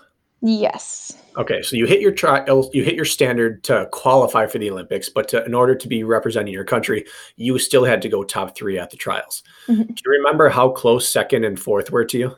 Oh, within tenths, so blanket finish. Right. So fourth place, the person who did not get to go, and you were third and you did get to go, how close were they to you? I mean, how many inches would you say? Oh, two, three. it's ruthless. so two, three inches separated you from going to Rio and not going to Rio. And now it starts making sense why, yeah, I couldn't go out and drink with Faye, or I mm-hmm. couldn't go up a mountain because you were two inches away from going home utterly failed at your goal for the year to being ecstatic and everything you did over the whole cycle was worth it. Mm-hmm. And that's the kind of thing that a lot of people never totally understand that your goals aren't as specific as some people on this planet have to live mm-hmm. their life. your tenths matter because your tenths are your make or break moments. Mm-hmm.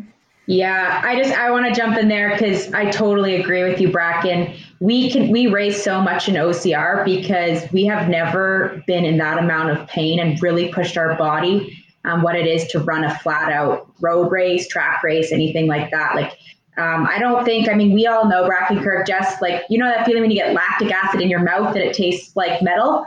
Like, I don't, I've never gotten that, you know, in uh, OCR race. Um, so yeah, I just think it is the change of of pace, and you're thrown in a bunch of diff- different tasks. So you kind of come in and out, and you're not, you know, separated by those milliseconds. But like the having those specific goals like that to the second is this I for me like I wasn't able to handle it in track like I would weigh myself I had to be 104 pounds like on the dot every time before I went to a race. And if I was one pound or two pounds heavier, I used to calculate two pounds times 12 and a half laps. That's 25, you know, milliseconds, which is going to put me off my pace. And you're just thinking about everything needs to be so dialed in. It is the most like exhausting um, pursuit ever. It's so stressful. Like even when Jess comes to visit me in New York, I like I'm like, hey Jess, how are you feeling? Should we get some water? Where do you want to sleep? like I'm like uber stressed because I just know one little thing is off and you're done. And in OCR, it's not really like that unless we're talking about the spear, which is the only thing that really breaks or makes mm-hmm. races. I think that speaks to different sports for different people, though. Like, I think that that's why Faye is no longer in track or road running, is because her personality is more prone to being extremely like detail oriented. And like, I would never weigh myself a day before a race and be like, oh my goodness, like my time is now going like down the drain because I had a burrito two days ago. like, um, because that's not long term sustainable. like, there's I uh, many of my college teammates or people that I raced against were like that, like very, very detail oriented and um, I don't want to say obsessed, but just like perfectionist A types. And and they're not in the sport anymore because you can't do that forever. But OCR because it's it's running and it's strength and it's a little bit of everything it you're forced to be a little bit more moderate. But i think yeah. there's lessons people can take away from what you're saying and apply it to i mean we have our listeners are starting to you know shift. We're getting more and more runners added to our, our listening pool not just ocr athletes but like there's a lot of takeaways from that like finding your process and dialing it in like it is still definitely necessary to succeed in our sport. Faye you can attest to that bracken yeah. you can attest to that. Like there's no doubt. It's not I mean, it's it's just there's more there's more angles to pursue, but um, I think it's an interesting something. I just want to dwell on just for a second is yeah, Faye, you smirked when when I think uh, Bracken or, or Jess mentioned that um, like OCR athletes like to really boast like this is the hardest thing you can possibly do, and this is so hard, and and then a short sprint race which only only takes a half an hour is so easy and it makes me want to roll my eyes every time i hear all that garbage because it's complete bullshit it has to do with the you know how painful is a 5k that takes you 15 minutes Jess? it's inside out i hate my life like so intense pain that you can only live in that moment and so I think there's going to be an argument. Some people in the back of their head are thinking, like, no, OCR is harder than a stupid 5K. You're just running for three miles. But I don't think people really understand the intensity that you're talking about. And I just think it's worth dwelling on for a second. Like, how would you guys describe the difference between like OCR pain and like run red line pain? Like, Faye, why don't you jump in first because you've had both? So yeah, I, I think about OCR pain versus road running pain, or it's like a chronic injury versus an acute injury. So the OCR pain is like, oh my God, I have had this low back pain that is just like irritating. And it's just like constantly irritating you and it's getting worse and worse. Um, and you know, eventually it kind of blows up. Um, so that's kind of like how for me uh, OCR race goes. It's just like it's not that painful. You can still deal with it. You can still walk around, do your day to day, but it just gets worse and worse as the race progress. Whereas I think like these shorter events, like the 5K, is just like someone breaks your arm and then that pain just lingers for 15 minutes. So that's kind of how I describe it. that's not bad. That's a pretty good analogy, actually. There's this push that more is always better. Like this drives me absolutely bananas. In drives me nuts too. So go ahead. Like doing an ultra is more valid than doing a sprint. Or like I don't think you would ever go up to an Olympic 800 meter runner and be like, "You suck. You don't do the marathon." like, like I, I just believe that in sport, maybe this is my own personal philosophy, but if you're trying to, if you're training for performance and you're training for execution, like, like you can do anything hundred percent. Like you can do a sprint and do the best sprint in the world, and it should be, it's a different type of pain, but it's a same level of proficiency and execution and just nailing it as doing an ultra. It's just different. Yeah. Yeah, and I don't think we're ragging on the sport, and we're not trying to say that their sport's lesser because people aren't constantly puking or passing out at the end of their races. But I think it should be encouraging. We don't have people; we're not packed up for ninety nine percent of the race in this mad dash to the finish. That means we all have room to be better. Like unless you spent that entire race with someone in sight or catching you, there's a very low chance you had your best race you possibly could have had. Mm-hmm. You maybe nailed a lot of your mm-hmm. race, but without the fear of death in you, you're just not quite at your max capacity. And that means we have a lot of room to develop. Like until we're getting to the point where we are agonizing over tenths and we are agonizing over the correct strategy of when do I make my move rather than just, oh, I'm going to hang on the front pack till I drop off and then I'm going to be in no man's land for 40 minutes. Like when that stops mm-hmm. becoming your mentality, now you're really starting to scrape against your ceiling. But most of us just aren't there yet. And that's a good thing. It means we can look at Jess, can look at these people and say, all right, that is the blueprint for how to get there. How do I apply it to my racing style? Yeah, exactly. Well, and and we, you're right. We for some reason glamorize the grind in OCR like the steeper the course is, the harder it is. And the more muddy it is, the more worthwhile doing it is. And the longer the race, like if it was supposed to be 13 and it was 15, that was the hardest thing we've ever done. You didn't throw up during that. And if you did, it was GI distress. You know, you didn't you didn't get to the point where your vision started closing off. And you if it did, it was because we were on course for an hour longer than you thought. And it was dehydration it's death by a thousand cuts. It's not that someone slashes you open, be like, you have 10 minutes to get to the finish or you're going to die. Like that's how a lot of intense races are. And we get to the finish more exhausted than I've ever been in any other sport. But it's an exhaustion yeah. of sustaining right over threshold for a long time. But every yeah. little bit you get faster than threshold gets more acute in the agony that you suffer. Right. I have to share a story. Um, I just have to share this story quick. Um, this is like the best pain story ever. Um, this is when I first like discovered how hard running was. Um, I was quite young and I was running the 3K um, track, and um, then I decided to do the thousand. So I was like, oh, this is a third of the distance. I guess like a thousand is a sprint. Um, so I literally went out like I would go out like at 400 meter pace. Like I just thought that a thousand was a sprint because it was a third of the race distance I was used to. And I remember on the back stretch coming home, I couldn't even stay in the inside lane. I started swerving like to lane three and lane four, and my legs weren't working. Like they weren't coordinating like my arm swing to my leg swing. I kind of had this like weird like shuffle finish where I almost looked like I was going to fall over. And I remember reading about it, and they were like, when your body gets so, when you get so much lactic acid in your body, you lose control of your muscle contractions. Um, and so that's basically where that loss of coordination um, happened. And I just remember like doing those 100 meters, and I just felt like I was to trip on my own feet because I had so much built up so much lactic acid in my legs Mm-hmm. Um, but I've never had that loss of coordination in running anything lo- long like that. It was just like a really crazy experience. I always remember that. yeah. oh yeah, my most pain, my most intensely painful experience was the 1500 meter national finals in college. It was we went out too hard for a finals, and then we went out in 201 or 202, and I was cooked to start, and and uh, that was it. I mean, it wasn't it wasn't a two hour mountain grind. It was a it was a mm-hmm. three minute and fifty second race, and it, and it sucked. It was the most painful three minutes and fifty seconds of my life. So I don't know. I, I agree with that. That that duration is sometimes glamorized. Like people won't travel all the way to Florida for a race if it's just a sprint. It's mm-hmm. like it's like Jess travels all the way to Germany to race a 5K. Like, no, I've done further. yeah. Exactly. Like, it's just, it's kind of silly that perspective. Yeah. The glorification of the grind is so interesting from an outside view because in, in one sense, I think it's really good because more people are exercising because they want to grind and they they like that and that motivates them and that's great. I like as I'm also an exercise physiologist, so anytime people are exercising, I'm pumped. But a big part of my training isn't necessarily training more or training harder because I already train as much and as hard as I can, and I could always go out and and run an extra half hour or an hour or something in the morning. Again i already do doubles but like a triples or i could of course i could do that. Like i have time. Running's the most like one of the biggest things in my life aside from my family and whatnot.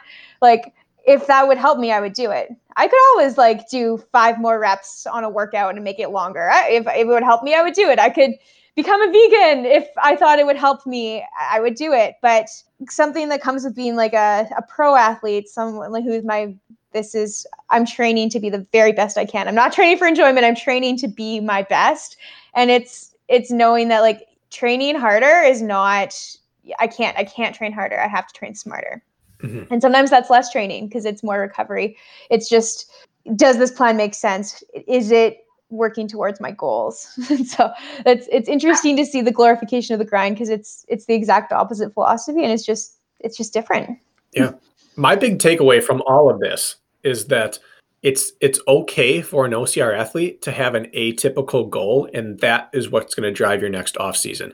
It doesn't have to be, well, I did a trifecta last year, I need three this year, or I did a beast, I have to do an ultra beast to be mm-hmm. accepted. Mm-hmm. You can have pride in saying, I'm going to be the best sprint runner I can possibly be, or I'm going to go after the stadium series, or I'm going to try to have three fantastic super races. Like we don't have to like shy away from our goals because they aren't epic in scale they are epic in accomplishment. Mm-hmm. And so moving into this time period, we don't have to say I missed my whole 2020 and I had done so many trifectas, I got to make up for it next year. No, no, you can make up for it by being the best version of your goal possible. Yeah. Yeah, 100%. Yeah, I'm curious about like kind of what Jessica's saying, like you have to train smarter, not harder. And you know, some of these OCR, like Ryan Kent's a great example. Like he's not going to have the time to train harder anymore. Um, he's going to have to train smarter, and uh, you know I think that'll that'll serve him well. And I think perhaps like maybe some other professional obstacle racers, like they need to maybe get jobs, especially if you don't race next year too. And you know that actually people shouldn't be so afraid of that. Um, it might just give you an opportunity to, to trim the fat and do the stuff that's really important, and then have that extra um, recovery yeah. yeah. There's that there's that famous, you know, idea in coaching that the goal isn't to give the hardest workout possible, it's to give the easiest workout possible that gives mm-hmm. you your maximum benefit. Like yeah. if this is my mm-hmm. benefit, what is the least amount of work I can do to hit that so that I can repeat it again in a day or 2 mm-hmm. and then again in a day or two. It's not I don't want to be a zombie for 5 days. I want to be able to hit that workout 38 times over this next training cycle. You know, mm-hmm. what is the least common denominator? Totally. And that's so Yeah, like Eliud Kipchoge, the best marathoner of all time, says he approaches his workouts at about 90% effort every mm-hmm. single day and he has for decades. So yeah. this 90% mm-hmm. effort is a heck of a lot more sustainable than 110% effort for a short term. So this, Faye, you and I talked about this on the phone a little bit. This highlights one of my biggest fears about fad workout plans and fad trends is that anyone can go out and get results for six to 12 months. You can you can try a new stimulus and do a lot of intensity and say volume is the enemy. You do not need volume. It's been overstated. And anyone can do something for a half a year or a year or a year and a half. But what happens after five years and eight years and 10 years? That is the proof. And the only thing that's shown to work over time is smart volume and moderating your intensities in a pretty polarized state. Like anytime we see this new plan come online that's very, very specific to intensity trumps all, and we're just going to work really, really hard a lot of the time, but in small, you know, doses. I always cringe thinking like, yeah, you're going to get better for a little bit, but then what happens next? because we all have experienced times when we've overtrained and taken a step backwards. And Faye, you and I talked about it, but it's always my fear is that people see something new and cool and it's a fad. And next year we realize, oh, now I either have to find the next fad or reset and rebuild all over again. Yeah, we've talked about this a lot. I just think that I'm happy that you guys, I'll just say this, happy you guys started your podcast um, because I know you guys do your research on stuff and everything is scientifically sound. And the last thing I thought that the OCR, community needed was more training methods out there that aren't scientifically sound. So I'm just glad that you guys aren't adding to the muddledness of confusion um, of obstacle course racers. Because when Jessica and I started our business, we were like, okay, I know we're smarter than most people because we both are educated in exercise sciences, but I this can't be just because this is something they're getting this information from stuff they're reading. And so many people just want to put stuff out there without doing a long term study, without studying it over time. They're looking at quick little short snippets, months, um, weeks sometimes, and thinking that it worked. And that's just so wrong from just every sort of standpoint. And it just, it really, really drives me nuts. And so I'm just, I'm, I know we're all kind of aligned on that. And yeah, I just kind of wanted to just sort of say that that science is science and yeah, well, thank you. And I think every, you know, I'm going to say every successful athlete in these, in, let's just talk OCR, has this long endurance base that they've earned and built over years and time. And it's not these flashy things that are the ones that are, uh, it's not the flashy workouts that are the ones that are, that have built that underlying fitness. And, and that's exactly right. A testament to the years of training uh, sure that that six month bout of let's say compromised running is going to show benefit, but its ceiling is still going to be met if you haven't built that that true long periodization over years and years and years. I think that's a secret pet peeve of most coaches, isn't it? Mm-hmm. Well, with my bias, I always just look at what are the Olympians doing because I think um, no no coach philosophy or, or group has as much research dollars poured into it as the Olympic Committee and different like national sports federations.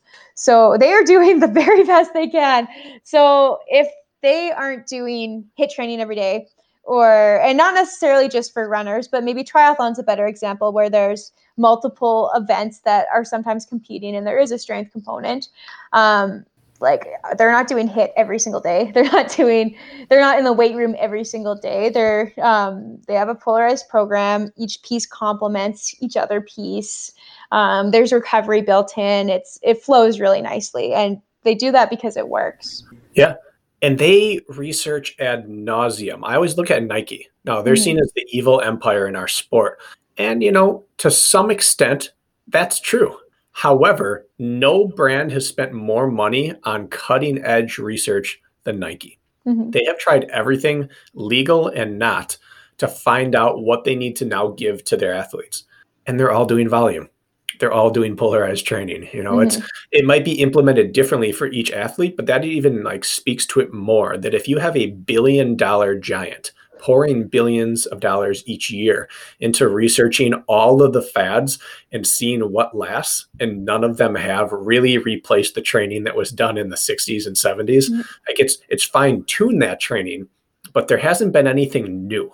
There's mm-hmm. been no like breakthrough, like, hey, we have a magic workout, or we have a yeah. magic training, or mm-hmm. if you simply do this, it doesn't exist. And mm-hmm. it's not saying that it won't, but there's no body of evidence yet that's been worth the richest people on the earth with the most to lose by athletics to adopt something new. Exactly. And I've seen athletes train all over the world at training camps, and we're all doing basically the same thing. it's all yeah. polarized. Everyone's got their long run. Everyone's yeah. got their track workouts. They're really freaking hard, and it's, it's same, same but different, but it's the same.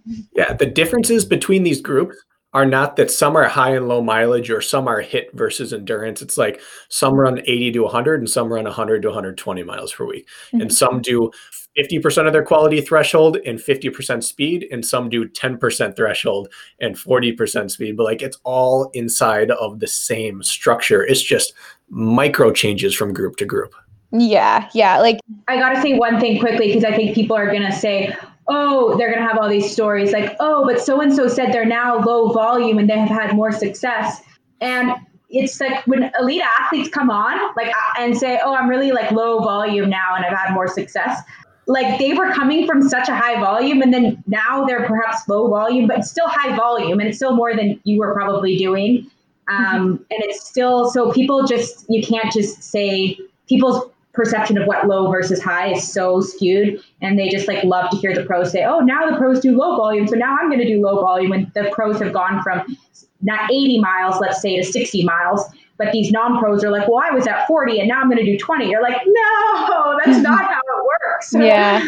And yeah. and I do think that different people respond to training in different ways, and that is the principle of individualization, and that is important. Like like cookie cutter training is not the best, absolutely not but the principles of training are consistent. Yeah, absolutely. I um I want to pivot the conversation here. There's two things I want to make sure we still talk about okay. before our time finishes.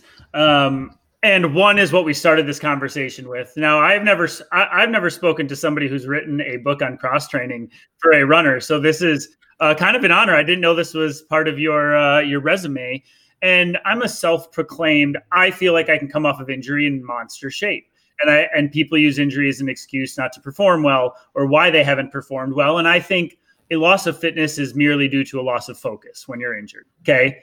So I want to kind of dive into a little bit to your secret sauce or a lo- little more into your philosophy there. You know, you look at layers like there's so many modalities. I could hop on the rower or the assault bike or the bike, or I could do hiking or I could do weight training or I could be in the pool.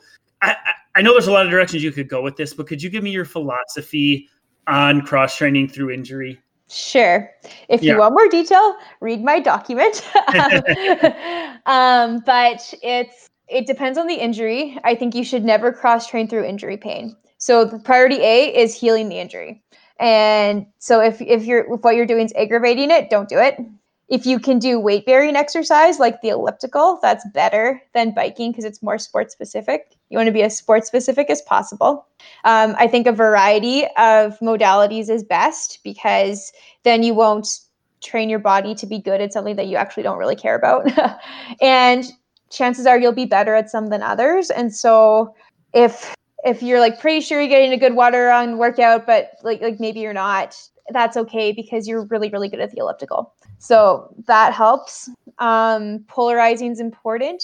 I think you can increase your volume a little bit since what you're doing is probably less um, less intense and less pounding than running is. But I would not increase it by a ton. Like a lot of people are like, oh, like five minutes on the bike is worth like two minutes running, or like I don't know, weird formulas like that. I don't believe in that. I think that um, maybe add 15 minutes onto a session, that sort of thing.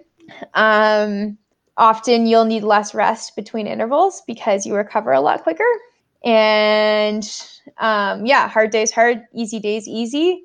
The fitter you are going into it, the quicker you'll bounce back. Um, when you're coming off of, when you're transitioning into cross training, build it up. Don't just throw yourself into it. And when you're coming off of it into running, transition out um, and expect to feel like crap running at the beginning because you're not used to it, and that's okay, and it'll come back pretty quick. yeah, it comes back in that what neuromuscular adaptation seems to happen in that first like ten to 12 days. 12 days. Yeah. Yeah. And then you start to feel a lot better. That fitness all kicks in. It's amazing what two weeks post injury, if you've been cross training, how much you can, your fitness can pop. Yeah.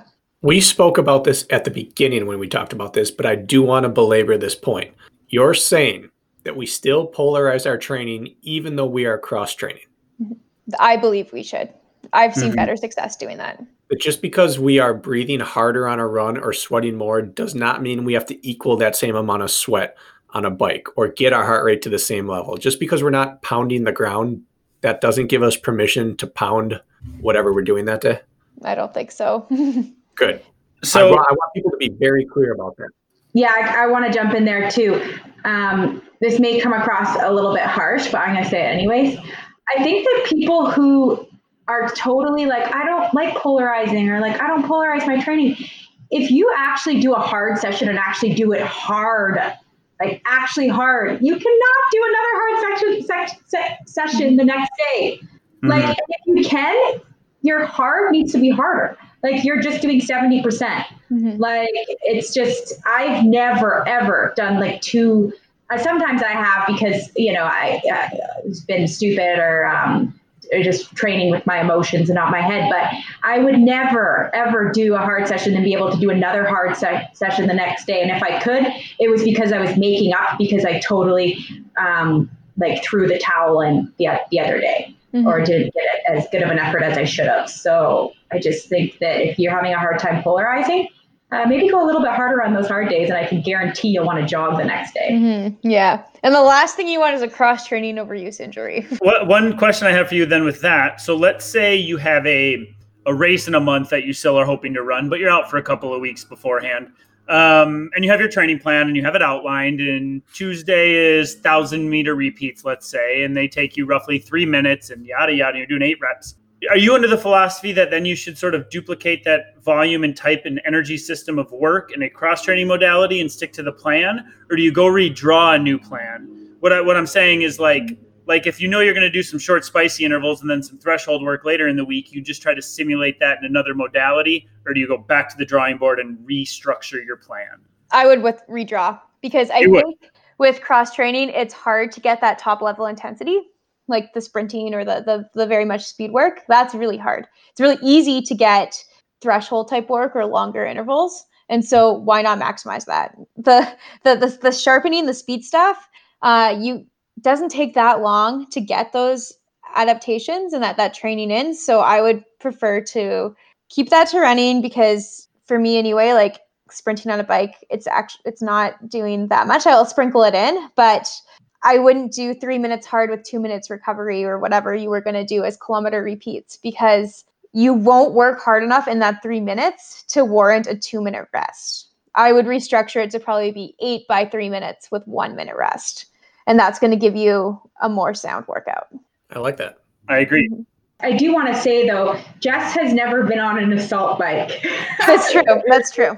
And the assault bike, I've been on it a lot lately. I can simulate heart rate on my assault bike that I could go out simulate mile repeats. I can get there on my assault bike without question. I can't do it. I can't hold it for an hour because I can't stay mentally engaged for like threshold work. That's tough. But I've seen. I saw 191 on my assault bike two weeks ago. Nice. And you want to know what that felt like? So, All right. Yeah.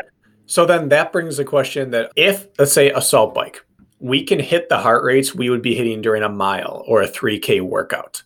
Is that as beneficial if, if it's not the same plane of motion and the same muscles used? Or is it better to back off the intensity and find something that is more sports specific when you are cross training?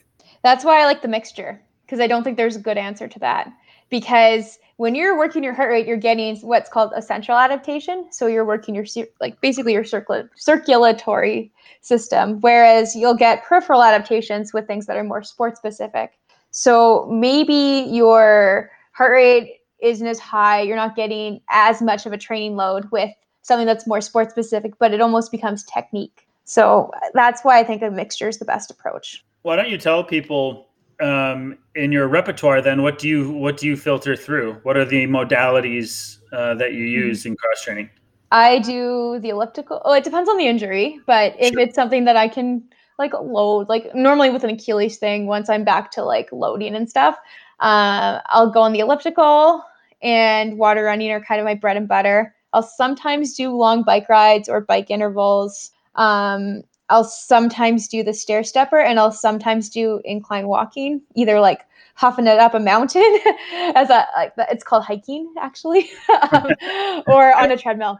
Okay. Sorry, I just want to jump in there too because uh, Jess's talking about you know pure endurance training. Like when we're dealing with our obstacle course racers, we do do we add the rower and the assault bike, but yeah. we're putting those not for long, drawn out endurance sessions, more for that higher intensity. And we'll add some of the like compromised, not compromised run workout, but compromised workouts where you're using um, like a cardio equipment with a strength equipment. But we'll use those more on the rower and the assault bike. I just don't think long sessions on the assault bike and rower are like those. Just to me, just don't make sense. They make more uh, sense for more anaerobic um, style intervals. Mm-hmm.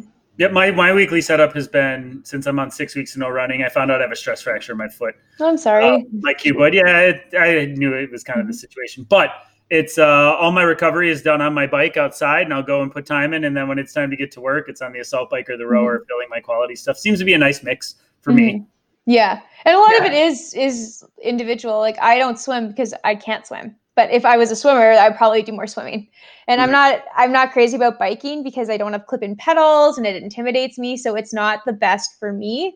But a lot of the athletes we coach love biking and Faye's had a lot of success on the bike with um like building her climbing legs. So it, it does depend on your history. So I know you talked about this a little redundant, but what is your Mhm. hierarchy of most run specific non impact to least run specific? I am a big fan of the elliptical with um, arms that move, and sometimes Okay. I'll hold the arms, and sometimes I'll um, like just sort of pump my arms by my side. Um, but I'll set. I only like Precor ellipticals because I'll set the incline to like zero or two percent or levels or whatever, rather than like the bouncing stride. I am not a huge fan of that. Um, water running would be my other favorite, Mm. and then I'd probably go bike. I like incline walking, but it's just a little bit logistically hard sometimes. Mm. Um, then And then after that, it kind of falls in. yeah. Gotcha. You really got to you really got to separate. Are you talking about running up a mountain? Or are you talking about Yeah. pavement running? Yeah. Because I have had zero success um, bike training and to my road times, zero success. But I've had tremendous success biking onto my mountain running Yeah. times. Mhm. So you got to separate those two and figure out what type of terrain are you going to be racing on next, because that I think plays a huge role. That's a really good point. That is a great point. Yeah. Um, uh, this is part of my question then too, as far as cross training and then your general philosophy. Before I get to the last thing I want to touch on is uh, the strength training component at your level when it comes to high level endurance sports, running particularly, running fast in Mhm. particular. Do you find that strength work has its place in your program?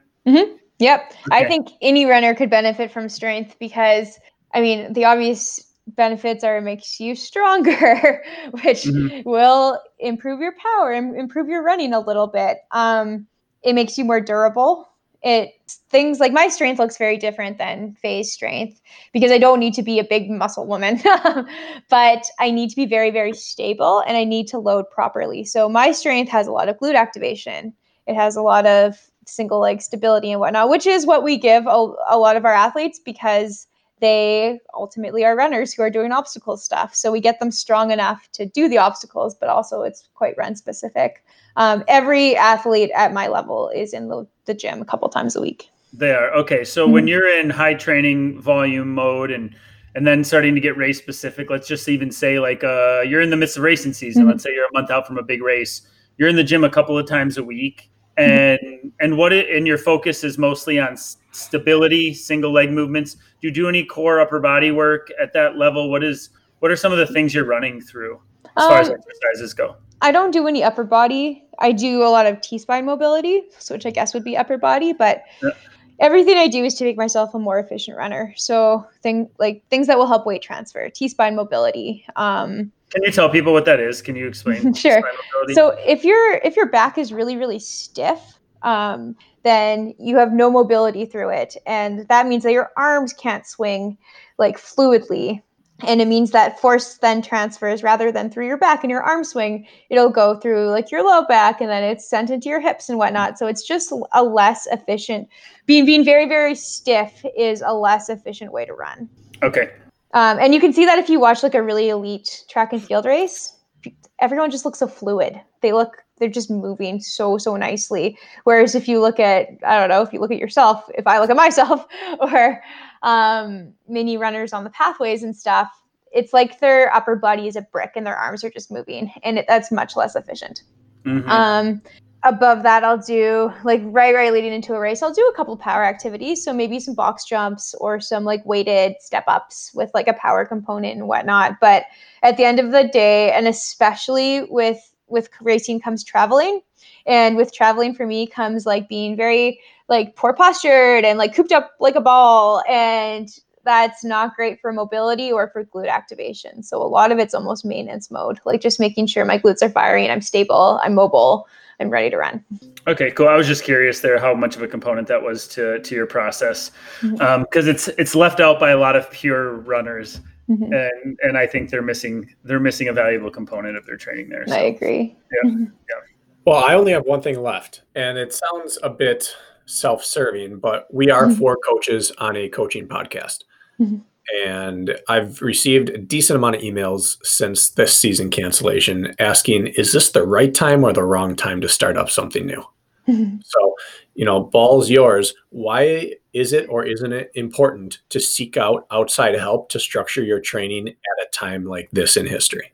Well, I think a recurring theme is that people are feeling really lost. And having structured coaching gives you structure, it gives you purpose, it gives you that routine, which can be really, really hard to make on your own when you're not when you don't know how and you're not sure why you're training or what you're training for we can do that for you and that's i mean i work with a coach i work with m- multiple coaches and i would never self coach because i like giving someone else that responsibility and as we've already talked about like there is a lot of opportunity and and a lot of chance to grab some lower hanging fruits and do things in training that you can't do during racing. And once racing starts again, that opportunity will disappear or be more difficult. So, like we've said, like there are so many components to fitness that are successful. And so it doesn't just have to be racing and it can be the things you work on now can improve your racing. They're not mutually exclusive. So you can work towards better races and work towards gaps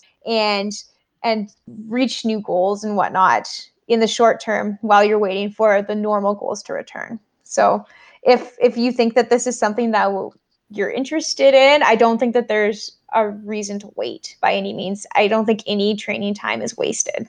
I can't argue with that. I think mm-hmm. it's a little funny, you know. Faye, if you Faye, if you had to say who your coach was, would you say Jess is your coach, or would you say yourself? Yeah, yeah, so I do exactly what grit coaching does. So Jessica does my running and I do my film strength. Okay, and Jess, you you have a coach, correct? You mm-hmm. just said you have a coach, although you're a coach yourself. Yeah. I would consider Bracken, I would consider both of us each other's coaches, at least sounding boards, where yeah. like we find the value in having coaches. And and I, I think for some reason sometimes people don't find the value, especially in a time like this. And I've already mentioned this, and I have no shame in saying that almost now, as you mentioned, Jess, people are a little cloudy on what the heck they should be doing. Mm-hmm. And now you may argue structure would probably be more desired even mm-hmm. now than, than ever. Um, that's my philosophy right now is that that people could use a little bit more guidance in sort of these cloudy times. Mm-hmm. And yeah. I think most people, once they start working with a coach, again, maybe there's some bias here, but they're like, "Oh no, I I very much enjoy this." And so mm-hmm. there there there is a lot to be said for having someone else make those training decisions for you.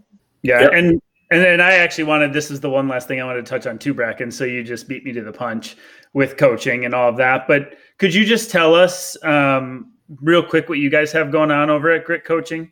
Yeah, so um, they take it away. sure. Yeah, so um, just a quick, st- yeah, I'm not going to tell the whole story of how we got a business together, but it's obvious. I was like, oh my God, no one understands that obstacle course racing is actually running with inconveniences in the way of a run. Um, so I need the best runner who also is the smartest person I know, which was Jess, because she, you know, beats me in running and then also took a step up on my education and decided to get her master's in exercise phys. So I was like, all right, fine, I'll go to Jessica and uh, see if she wants to start this business. So we just started our coaching business 2017. And the whole principle is we, you know, we got so annoyed, like coaches like have a strength coach and they have a run coach, but they don't work together. So you're like, oh, I'm sorry, my mile repeats were so slow because my strength coach had me doing max deadlifts the day before. And that like really annoyed me as an athlete for years. So I was like, we got to work together as a team. or we got to integrate our programming. You take care of the strength or the running. I take care of the strength. But we talk together and we decide what program actually at the end goes out because I think it's so valuable in anything you do to have a second eye on um, something you're doing. So um, yeah, that's our coaching business. Um, don't have anything else really to say about it, Jess.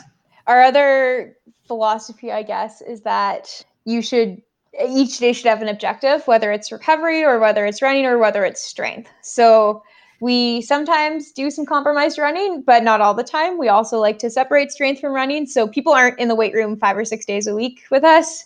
Um, they have dedicated strength days, dedicated run days, so that everything complements everything. Like it's a very holistic program. That's really important to us. I like that. It's a good elevator pitch.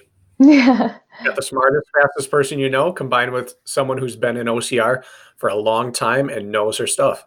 Yeah, and there's you know there's a lot. It seems like everybody's a coach these days, doesn't Mhm. it, guys? Like you just feel like everybody's a coach. You can buy a plan for 25 bucks a month from somebody just starting out who really you're the- their guinea pig. And so I, I just know what you guys are doing and I paid attention. And again, there's a lot of coaches you could you could turn to and, and I consider Bracken and myself two of the good ones. And I consider you two two of the good ones as well. Like you guys put together sound comprehensive plans. And so I just, you know, I, I feel like I have a general idea and understanding of coaching and training. So I know enough to know that like you guys are onto something good. So just wanted to give you the the tip of the hat there. Thank you. and, and right back, um, right back to you guys. I can honestly say to any of our athletes, if they were like, "Hey, Faye, we don't want to be coached by Grit Coaching anymore. I don't know, we don't like you and Jess. Whatever, it's not working." Who would who I, we would definitely recommend them to you guys to go to Bracken or Kirk. Yeah, How many times have you heard that? We don't like you and grit coaching. we want to go. I can't imagine that's a common That would be a very awkward conversation. We need more of a man's touch in our training. You can't not like Canadians, so that may never happen, guys. Yeah. both of our states, both of our states touch the Canada border, so we're as Oh, close. As good. yeah. Your state doesn't touch the Canadian border. yes, it does. Our waters do, Kirk. Wisconsin, that's not the same. My Oh. actual border of Minnesota touches Canada. If we're, as long as we're passing compliments back and forth, Jess, I have disparaged professional runners as coaches several times. Oh no. the idea of it, but just the fact that being a professional runner is in no way, shape, or form a guarantee of being a good coach. Mhm. Because a lot of the studs never had to think for a day in their life about why they're a stud. Mhm. They're just genetic freaks and they roll out of bed and they do what they were born to do. And so you help break that. that ceiling there. You're an example of a professional runner who also is a truly professional coach. And that speaks to your cerebral approach to the game. Mhm. Thank you. Yeah, I, I amounted to the injuries because I'm always crawling back, and I know what it's like to work Yeah. hard. So it's not just been gifted to me. And and that leads me into how I want to finish this. Quick, where can people find you guys? Um, learn more about your coaching, what you do. I guess we should throw that in there real quick. Yeah, sure. Gritcoaching.net. We've been talking a lot about do um, the pros do things that we don't, and what is their mindset? What is what? How do they approach their day to day business? So leave the people with what is the one thing you believe the every man and every woman needs to start doing that is something that is typically only seen by the high level committed professional. Uh, you should have prepped me with this question. One thing, that's it. Um, Yeah, just choose one. I think I think showing up for the hard workouts and relaxing on the the easy ones and believing that training gains come from recovery. They don't they come from recovering from the hard work, not from the hard work itself. And recovery can be sleep, which is the best way to recover. it can be good nutrition, it can be taking easy runs easy, it can be whatever, but don't train on emotion, train smart, not hard. I'm just going to insert the music right here. There's nothing else to be said. Thank you so much for coming on, lady. Thanks, guys. Thank you. All right, that's it.